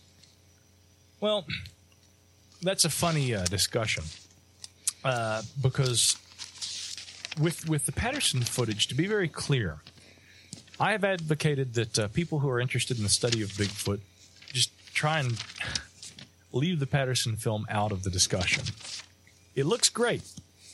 Um, I find that a lot of people say that it looks fake because I think that rather than saying it actually looks fake, uh, they feel that it's impossible that there could be a creature like a Bigfoot, and therefore, if there couldn't, if there could not be a creature like Bigfoot, what we see in that film, therefore, looks like a man in an ape suit. And that's not really a good skeptical interpretation of what's happening. To me, the good skeptical interpretation would, as I've tried to do, uh, be to look at the primatological evidence, you know, anatomically and otherwise, and also look at the uh, the narrative uh, as far as you know how the film was obtained, where it was obtained, uh, you know, the background and the information that we do have about those who made the film. What I've found is that um, anatomically, although this has been disputed, and we can talk about this a little more in depth, anatomically there are aspects of the creature as depicted in the film that don't necessarily add up Right. despite looking extremely good. And let's just be clear, I even agree. I think the film looks great, but there are a number of issues with the anatomy. Uh, the three primary points are the fact that there's a, what appears to be a sagittal crest on the top of the head, but in conjunction with that, we also have breast. The sagittal crest, the pointed you know portion on the upper portion of the skull, is a characteristic that is only in the great apes seen among the male members of the species Among males, right, right. which is interesting because if it's got breasts, that seems fairly inconsistent. And then there's also a ratio between footprint length, distance between the footprints, i.e., stride, and the estimated height. Uh, primatologist John Napier pointed out that none of these characteristics seem to come together in a way that seemed to credibly support the height of the creature or the stride. He said that he he said everything indicated that the stride was was exaggerated and that this was a much smaller person, i.e., a regular sized man, trying to exaggerate his movement so that the footprints would appear to be uh, spaced wider apart uh, than they actually were, which would be indicative of, of course, a larger creature that had not existed. So, all these points taken into consideration, you know, I look at that as in, in terms of anatomical uh, evidence as being, or primatological, maybe we'll say, because I think an anatomical, we really would only be able to look at the anatomy of the thing if we had maybe a specimen. We don't have that. We can observe what we see in the film and try and make judgments based thereupon, but uh, primatological evidence, which is looking at what we know of the physiology of known great ape species and comparing that with this potential new addition to the great ape species of North America that we see here in this film, uh, you know, the comparisons don't seem to add up.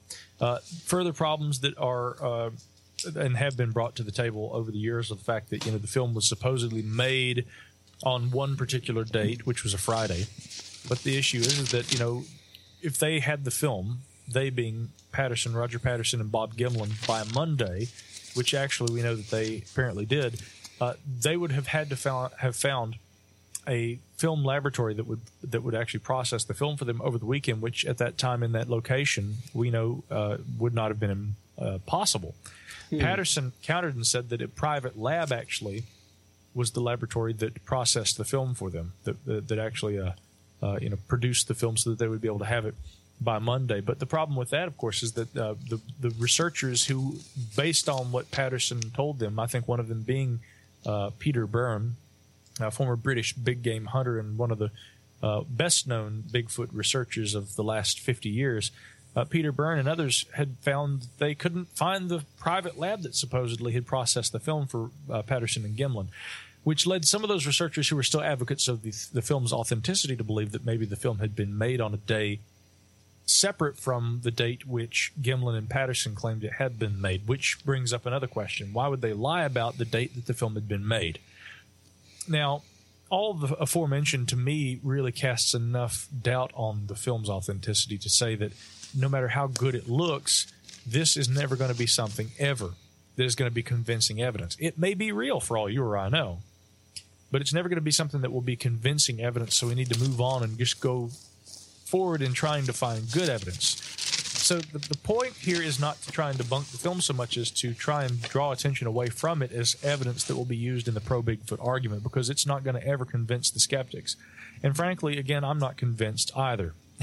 now, the interesting thing about that, though, I'll point out, is that uh, there have been a lot of Bigfoot advocates over the years who've looked at this film and they've said, you know, this just looks too good.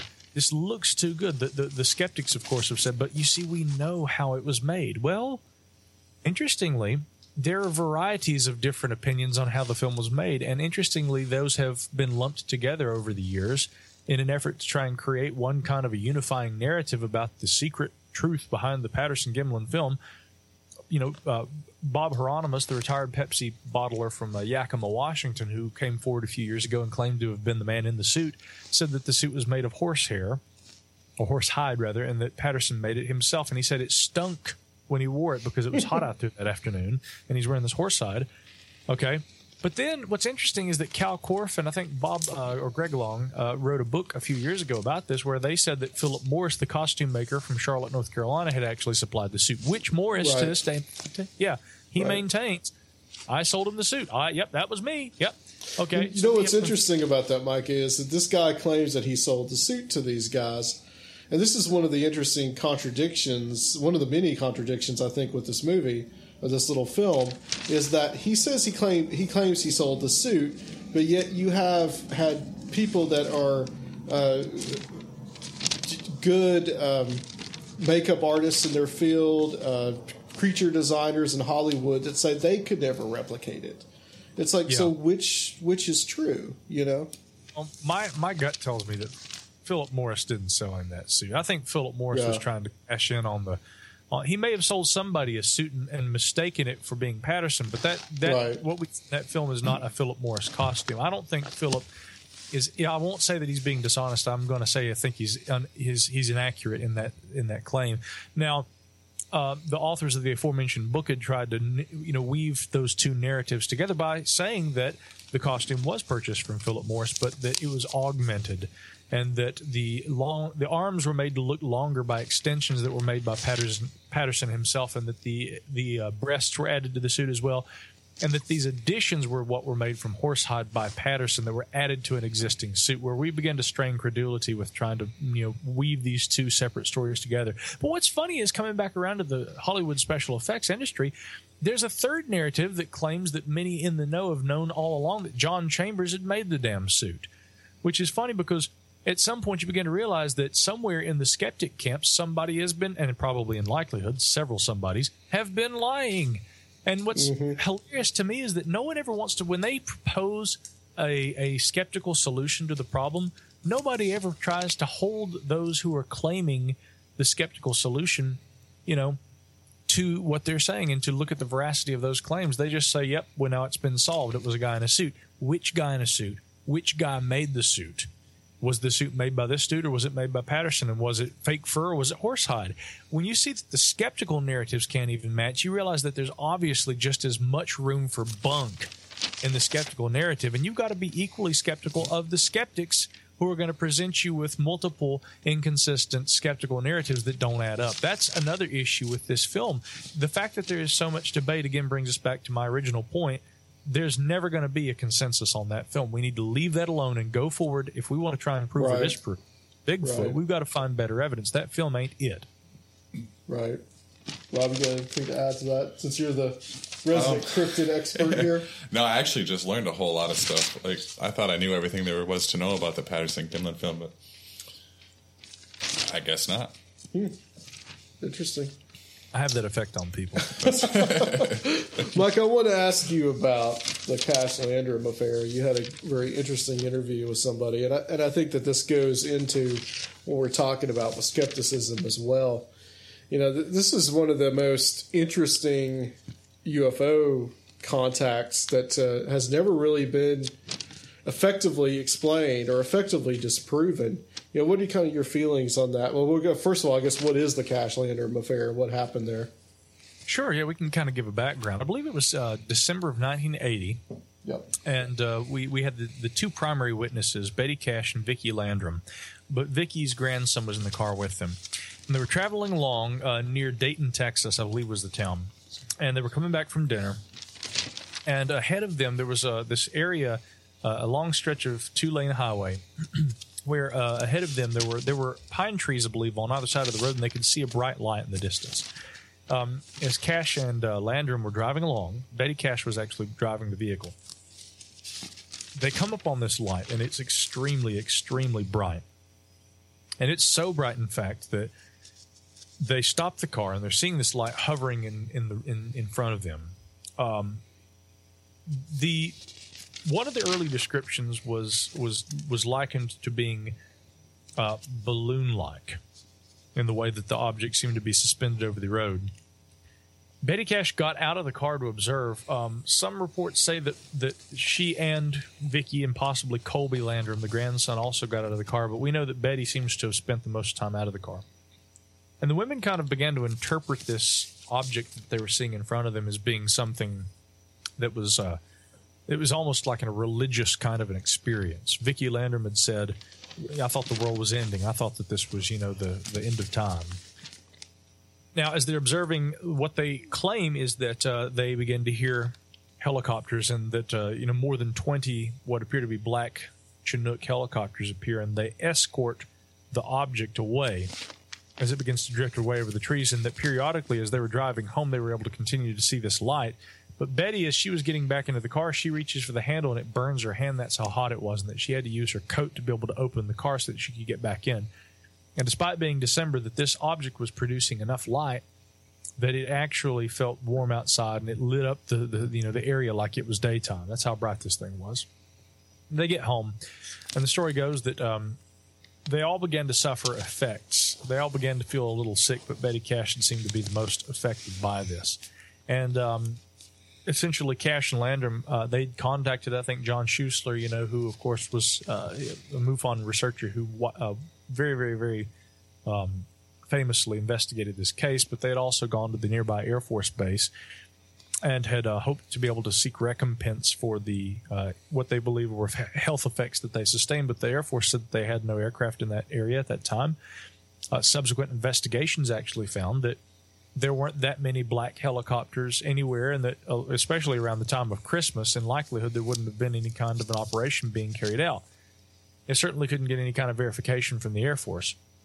Uh, over the over the course of their lives, uh, uh, Betty Cash and Vicky Landrum suffered various health effects. Betty Cash ba- battled cancer for a number of years, and some suspected, including the witnesses themselves, that perhaps their interaction with or proximity to that object on the evening in question may have actually lent to some of the negative health effects that they sustained. So, it's it's a pretty difficult case to try and deal with, and and many have looked at it as being you know one of the most intriguing and perhaps one of the best uh, UFO uh, cases of all time. Uh, whereas I think uh, you know certain others have, have tried to say that this uh, this whole thing was just in, in, in, you know in essence just a a big hoax, and and I really began to take issue with the idea that it was a hoax uh, recently because I'd gone over to the website of a fellow who I've I met once, and you know he and I have corresponded some over the years just as well. We have publicly disagreed uh, and that led to an actual interview with the individual in question on the popular Paracast podcast. The individual in question is Robert Sheaffer. To give a bit of a background on Sheaffer, I like Bob. He's extremely skeptical in terms of his relation, uh, you know, his attitudes about UFOs. But Bob is a um, he's a science writer. He's a skeptic. He's something of a protege of uh, Philip Klass. Okay. And also, and also as a hobbyist, he is an opera singer. Um, a lot of people don't know that about Bob. Um, Bob, I invited him on the Gralien Report, uh, in fact, and he agreed that you know at some point, anytime you want to line up an interview, I'll come on. And I, I, still want to do that. We just haven't lined it up, and that was more than a year ago last time that we corresponded. But you know, I'd hope to have Bob Sheaffer on the program. His website is Bad UFOs, and at that website, he uh, had acknowledged that at one time this seemed like one of the best UFO cases that we had. And he says, and now it's seeming more and more like these women made this entire story up. There was no, you know, we, we can't account for where these helicopters would have come from. Nobody that we know of had that many black helicopters or Chinooks at that time. Nobody at that time would have been operating, you know, during the Christmas holiday. The Air Force themselves uh, wouldn't acknowledge this. They couldn't even seem to remember the exact location of where the incident had occurred. Um, and furthermore, there were some, not Bob Sheaffer, by the way. I want to be clear, he didn't say this, but there was another individual who, posting on the website, claimed that it seemed likely that Betty Cash, in order to make herself seem sick, had drank household cleaners and had laid under a heat lamp with holes poked in a piece of cardboard that she laid over her body to make to give appearance that she had been uh, exposed to some kind of radiation. Why And would damn- somebody do that though? That's that's the that's the question. That's beyond What's- crazy. a lot of the skeptical information and let me just be clear there is there are a number of UFO reports over the years that uh, have involved individuals who have claimed to have been uh, burned but when I say burned maybe not by heat it may have been some form of non-ionizing radiation maybe even UV that caused a photochemical uh, you know response on it- similar to a sun, sunburn let's just you know leave the, the, the jargon aside the photochemical um, uh, effect that I'm talking about here is essentially the exact same thing. If you stand out in the sun too long and you're exposed to UV radiation, you're going to cause a sunburn. You know, And some people have had sunburn-like effects, as did Betty Cash, and as have a few other uh, individuals. There's the, famous Michalak case, Stefan Michalak, uh, you know, from Canada, who had also uh, had these strange burns over his body Right. that seemed intermittent, would come and go. He was accused of the same sort of tomfoolery that skeptics over on Bob's site were accusing Betty Cash. And conveniently, after Betty and Vicky are both dead and can no longer defend themselves. And so I found the website that they had been sourcing for some of this information had been a blog called uh, Blue Blurry Lines that's uh, moderated by a guy named Curt Collins. So I contacted Curt, and I found out that Curt's involved with the group of researchers, friends of mine, a lot of them, that were involved with debunking the Roswell slides. This is what's called the Roswell Slides Research Group, kind of spearheaded by uh, Paul Kimball, good friend of mine, but Greg Bishop, Nick Redfern, and a few others who also, Lance Moody, uh, are a number of the researchers, many of them skeptical, some believers that are involved. Curt had been working some with them, and so I asked Curt to come on the show, and we did a very lengthy uh, interview where we talked about this. And some of the things that we found out about the Cash Landrum incident that were interesting were as follows. First, it's always been reported that it was a diamond shaped object with flames shooting out of the bottom. But it seems that among the early descriptions of the object, the only one who described it as being triangle shaped had been Colby, who presumably was in the car most of the time and probably also in the back seat. Uh, Betty, who'd gotten out of the car, they had only described it as being a very bright light that actually, you know, literally made it difficult to discern any further details apart from that extremely bright light, although they had described it as being, in terms of its movement, as almost balloon like. Okay, that's important to, to, to uh, keep in mind. We'll come back to that in a moment. Um, it was also said that nobody but them heard or saw these helicopters. We know for a fact, actually, that there was a police detective in the area who, along with his wife, said that they'd seen and heard the helicopters the same night. That there, there's anecdotal information that suggests that there were others who had also seen helicopters, but that can't be confirmed at least right now. Um, the MUFON case file apparently is sealed. Uh, we're having a hard time trying to even locate that. Curt Collins, I know, uh, had told me he was having trouble with that, and I asked if he was a MUFON member, and he is. And uh, so that that's been a, an ongoing issue just as well, um, which is a whole different conversation we could have. But looking at what we know about this case, again, it, it doesn't seem that they saw some sort of an advanced craft. I don't think that they got a very good look at what they saw, and whatever it was seemed to be escorted or moved along or whatever by these helicopters. And it really seemed to, to really bear the hallmarks of some sort of a military operation or something along those lines. And while again we can't account for who may have had the helicopters at that time, there are multiple witnesses that claim that they actually heard and saw the helicopters on that night. And finally, an interesting point that ties this in with another famous UFO case. This occurred within just a couple of nights, the Rendlesham Forest incident. Right, yeah. occurred- yeah, in Suffolk. So, um, after that interview with Kirk Collins and, and, and really kind of breaking down some of the things, I asked him point blank, I said, Was there ever any information that suggested Betty Cash tried to poison herself with household cleaners and laid under a heat lamp? He said, No. Uh, naming the skeptic who only I think went by uh, Zoam Chomsky online. He said, yeah, he said he said Zome made that up. That and this is interesting. We disbelieve the narrative that is presented by the so-called air quotes go up again UFO witnesses so greatly that we have to engage in character assassination and create our own entire false narrative to discredit their story. Well, that's good skepticism. Now, Bob didn't do that. Bob Sheaffer didn't say that. He didn't say any of that, although he did maintain that he thought the women just made the story up. I don't know that that's a fair assessment, you know, and that's where I would disagree with Bob, although I agree with him on a lot of things. And the necessity for skepticism, I don't think it's necessarily fair just to say that these women made this up. Um, a friend of mine with the space program, who shall have to go unnamed for per, uh, for for reasons of anonymity, contacted me after the interview and he said, Listen, um, I'll tell you something. Check out this patent. And he sent along a patent for a device from the 1960s uh, that was essentially a high intensity thermal radiation unit that was designed for purposes of being able to emit a large amount of light over a sustained period. Uh, for purpose of maybe you know illuminating a you know a, you know a, a, any any number of different uh, you know locations or or settings within probably military context. And it was something that was designed to have been able to be capable of being suspended in the air by a balloon. Um, looking at that patent, and I still have uh, information about that. I, I, sent that to Curt Collins and I said, Curt, look at this.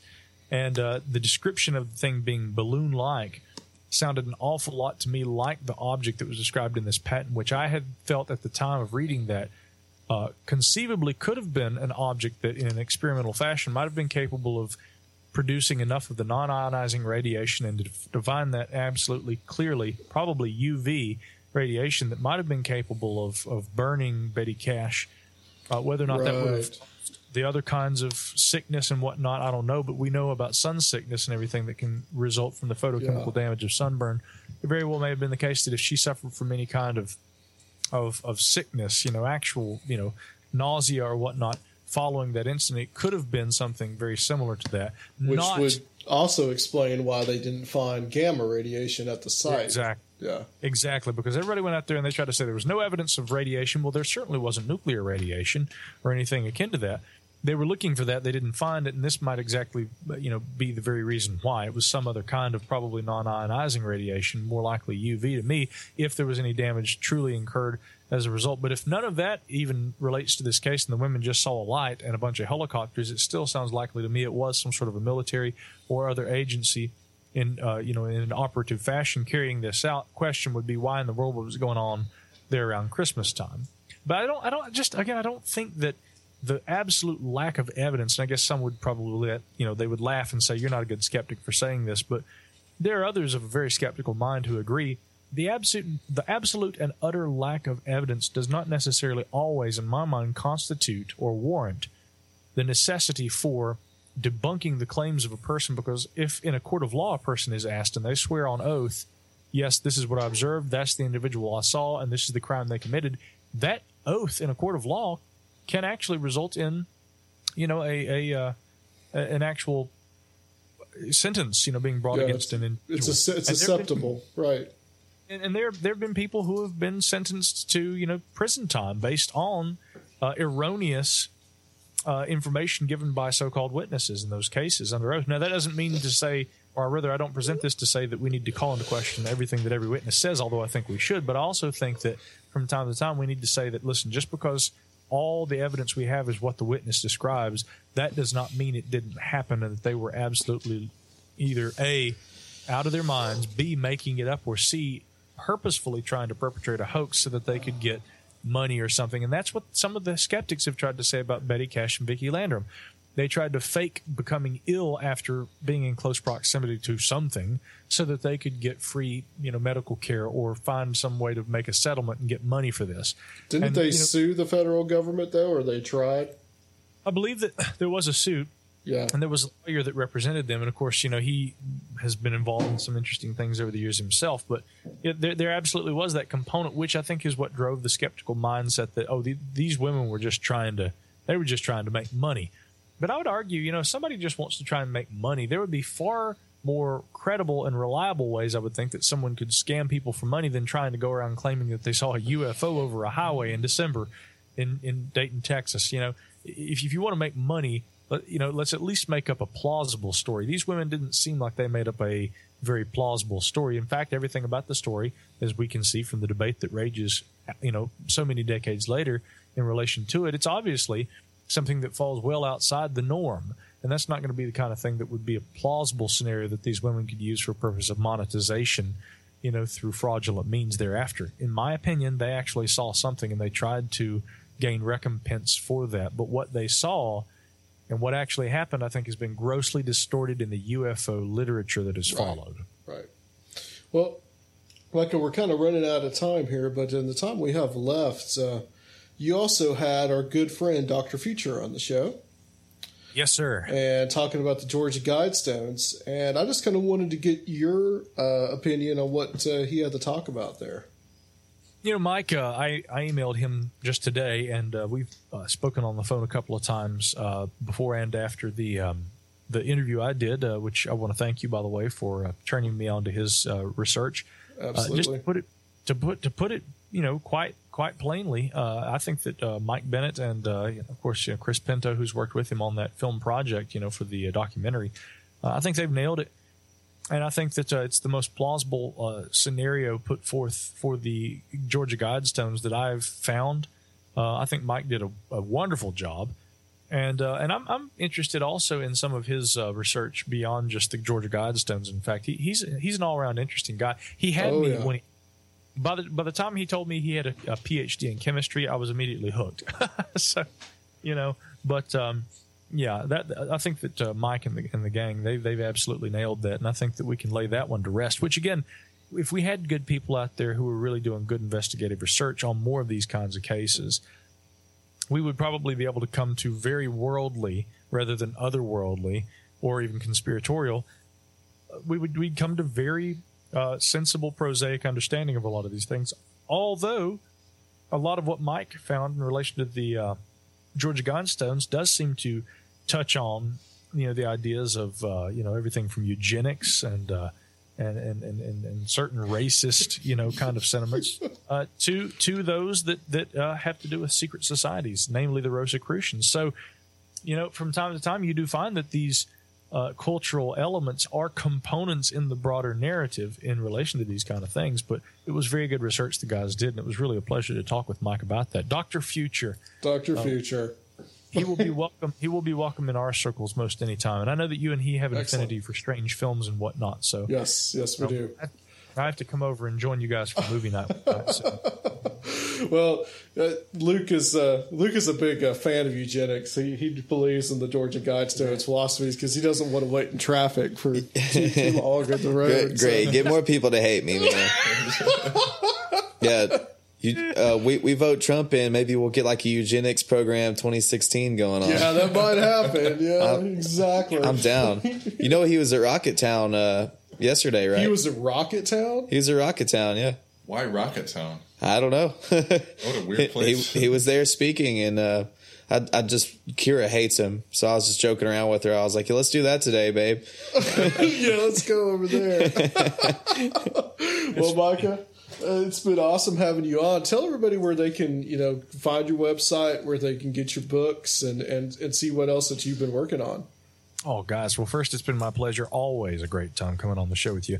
Um, you can find my stuff at uh, www.micahhanks.com. That's my website. And then also the podcast that I produce each week is at Gralien Report, G R A L I E N report.com. I'm, I'm soon planning to relaunch the Micah Hanks podcast, which will deal with news and events rather than the science and the unexplained like the Gralien Report does. But of course, you know, you can find all my articles there at micahhanks.com.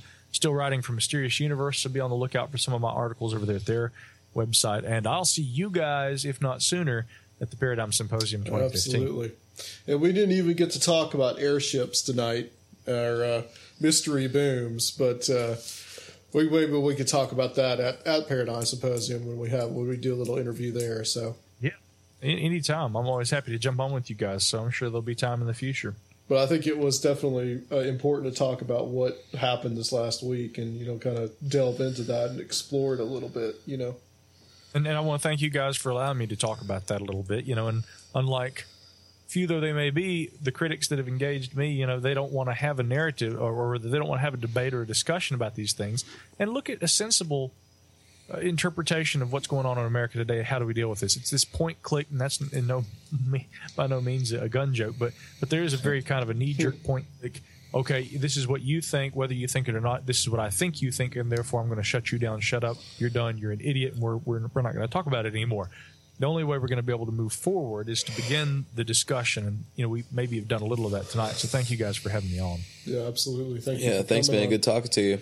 Uh, stay on the line for us, Michael. We're just going to close out this segment, but uh, guys, we'll be right back on Conspiranormal. Yeah, I, I don't like Obama. I don't much care for him at all, to be honest with you. Every time it comes on TV, I turn the damn channel. yeah, all I know, baling hay. I keep I keep out of the politics. and politicking and such.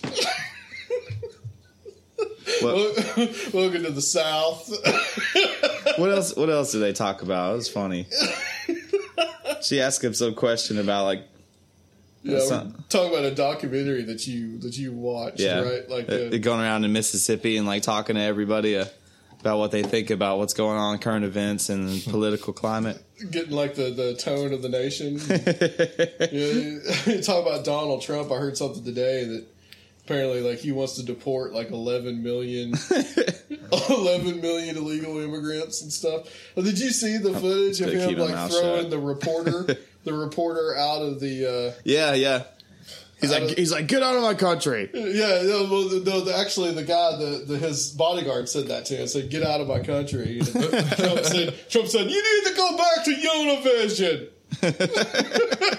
Dude, he's so offensive, man. Yeah. Well, you, you you were saying when we were talking to Micah, we didn't get to much to talk about this, but like he, came to he he was here in Nashville yesterday, right on the Saturday the 29th. Yeah. and he he went to Rocket Town. He went to Rocket is- Town, of all places. Nobody knows that's like a like a it's like a it's like a club like a like a Christian. Yeah, it's, it's like a YMCA for skateboarding kids. Yeah. and, and- well, but but it's not just skateboarding though. Like they have uh, uh, music production and stuff like that too, and all they have all kinds of programs. so interesting that he went to Rocket Town. I- Yeah, I that's- know. of all the places in Nashville, you you would could- think he would speak at like a hall or something like that. Right, that's really weird. Yeah, that, that is. Maybe that they're is- trying to appeal to the children or something. It's probably the cheapest venue you can find. yeah, right. Exactly. Nobody plays Rocket Town anymore because like they have uh, the restriction on like the bands can't be. You know they have to be like Christian labels Right, now. They right. can't. They can't be like satanic bands and stuff. So Uh, I mean, I remember seeing Rancid there uh, about ten years ago. Yeah, well, that, well, that was before the Yeah, before the limitations. restrictions. Yeah, I know they, they mostly were Christian bands. Which, It- well, all, all the parents, all the parents of these kids that are part of the organization got pissed off in 2005 whenever Black Dahlia Murder came with Biohazard and like, and it, it was like one other like I can't remember what who they were. It was another. municipal waste or something like that. No, no, no. It, it was it was a it was like a straight up satanic band that was there, and then some some No. kid some kid went home to his rich mom, you know, um, or rich parents who probably donated a bunch of money toward the cause, and was just like, "Guess who I saw, mom and dad? I watched Black Dahlia Murder," and they're like, "Dude, what?" Are they sacrificing children on, on stage? well, you went to something interesting over the like last weekend. Uh, Yeah, my my girl's got me partying hard all the time because she's into the EDM culture, right. uh, electro dance movement. Uh, Did you, did you do like any heavy hallucinogens? Did you have like a religious experience? over No, I probably would have if someone offered me some, but like it was actually it was pretty straight laced. I mean, I was I was just sitting there drinking my beer the whole time, and uh, it was on it was the the smallest island on Percy Priest Lake. It's called Luau Island, and it's only like maybe two of these rooms that we're sitting in. So imagine like two like two garages as big as the, the uh, island is. Like how many people were there? Hundreds, Wow. yeah. Like uh, So they just were like running boats back and forth. Yeah, from the- uh, bringing a ferry, and then everyone Yeah. else was. Uh, then an, another another organization stepped in, and I guess they were charging people too. Whenever they found out what was going on, they started charging people too for ferry rides. But uh, no, it was awesome, man. And um, the Party Basics, the group that threw it, they're going to be doing a, bu- a bunch more events and stuff like that. But the EDM culture doesn't even wake up till like the afternoon, you know. Right. So so me and Kira are there uh, around like you know noon, and and there's just a handful of people. But then we leave the island at like seven o'clock because uh, she, we had to go somewhere else, and um, then that's when everyone just started pouring in. People were giving BJ's on the island in front of everyone, like wow. like uh, just out in the open. sounds like a good time, man. Yeah, dude. it, but it, it, it was fun. It was super fun. I mean, that little little bitty island, loud music and beer, man. I mean, it does it doesn't get any better than that. And the weather was the weather That's was like the per- perfect. the, the perfect like thing for Luke. yeah, it's my paradise. Bear. I- actually- Beard bitches. Actually, yeah. I- well, Well, not no. so much the bitches. Take the anymore. bitches part out. Yeah, don't, don't get me in trouble. She, there's a chance she might listen to this episode. no, no, but my my paradise would be like the same thing I, we just talked about, but plus some big toys. I need like a boat or a four wheeler. Yeah, so you can do some budding. Yeah. Oh yeah. Maybe like guns involved. Guns and like hard Well, rounds. well, I have guns already, Guns and jet skis and EDM. dude. Oh man, you get me excited. All right, guys. Well, next uh, we'll, be, we'll be back here in two weeks, and we're going to be having another return guest. We're going to have on Doc Marquis, and we're going to talk about the Illuminati, and just kind of like cover some things that maybe we didn't cover the first time with him. That's like a long time ago, man. It, like it was that moment I was indoctrinated as a seventh generation Right, witch. Yeah, we just used him in our. If you didn't notice, we used his voice in our uh, our intro, our new intro song. Thanks to Luke. Woo! Thanks to me. I'm sorry it sucks, guys. I still, I've been doing it for years, and I'm just too lazy to do my homework. So But uh, he's also got somebody. He's also got something he wants to talk to us about, and uh, something he's trying to trying to push. So, but uh, we'll be happy to have him back on. It should be an interesting interesting discussion.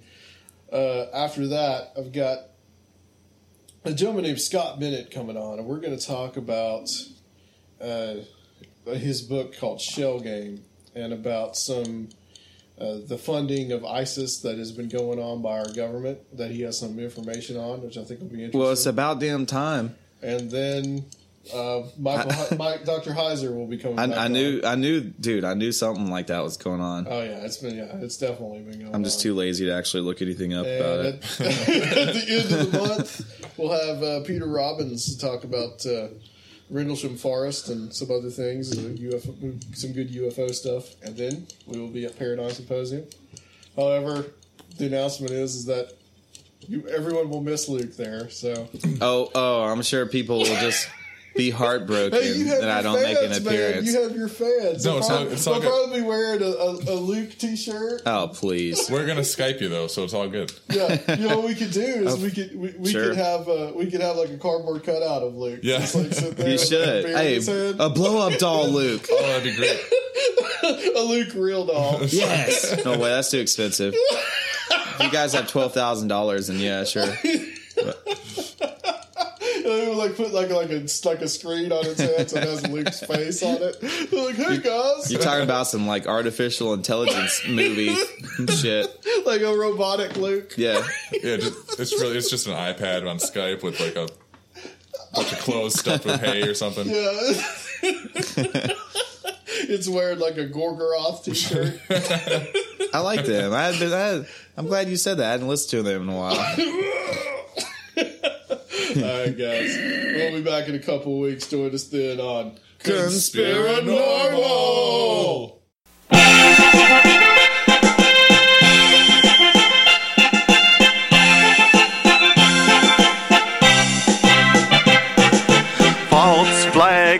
false flag, buildings falling down.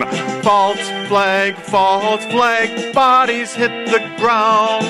Was it Bush and Cheney or Lee Harvey Oswald? False flag, false flag, traitors all around. What comes next? Will they take our guns? Martial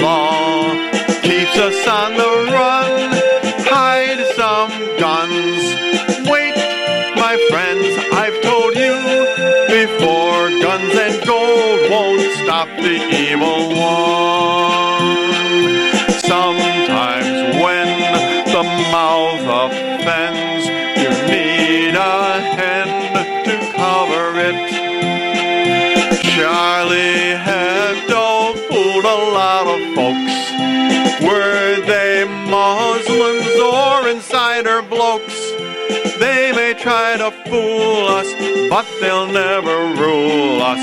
False flag, false flag, dog and pony hoax.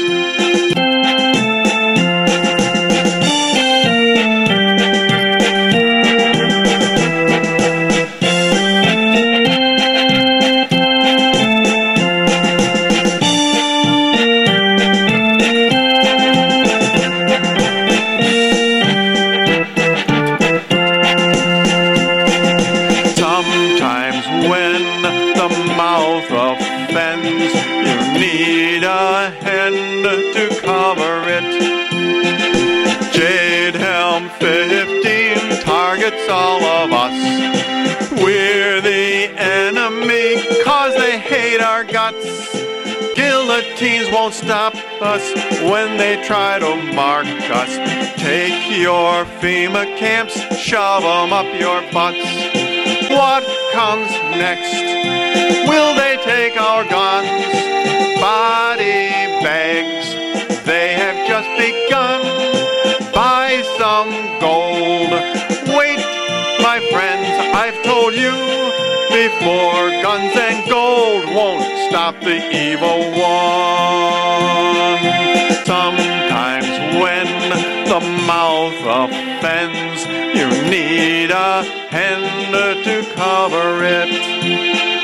Sometimes when the mouth offends, you need a hand to cover it.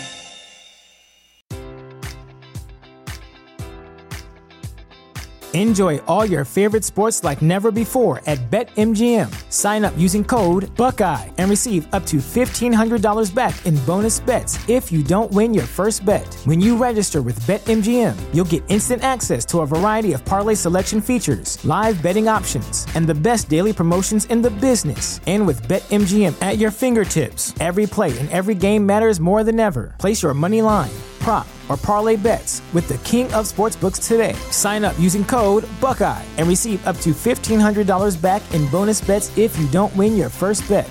BetMGM and GameSense remind you to play responsibly. 21 plus and present in Ohio, subject to eligibility requirements. Rewards are non-withdrawable bonus bets that expire in seven days. Gambling problem? Call 1-800-GAMBLER. In partnership with MGM Northfield Park.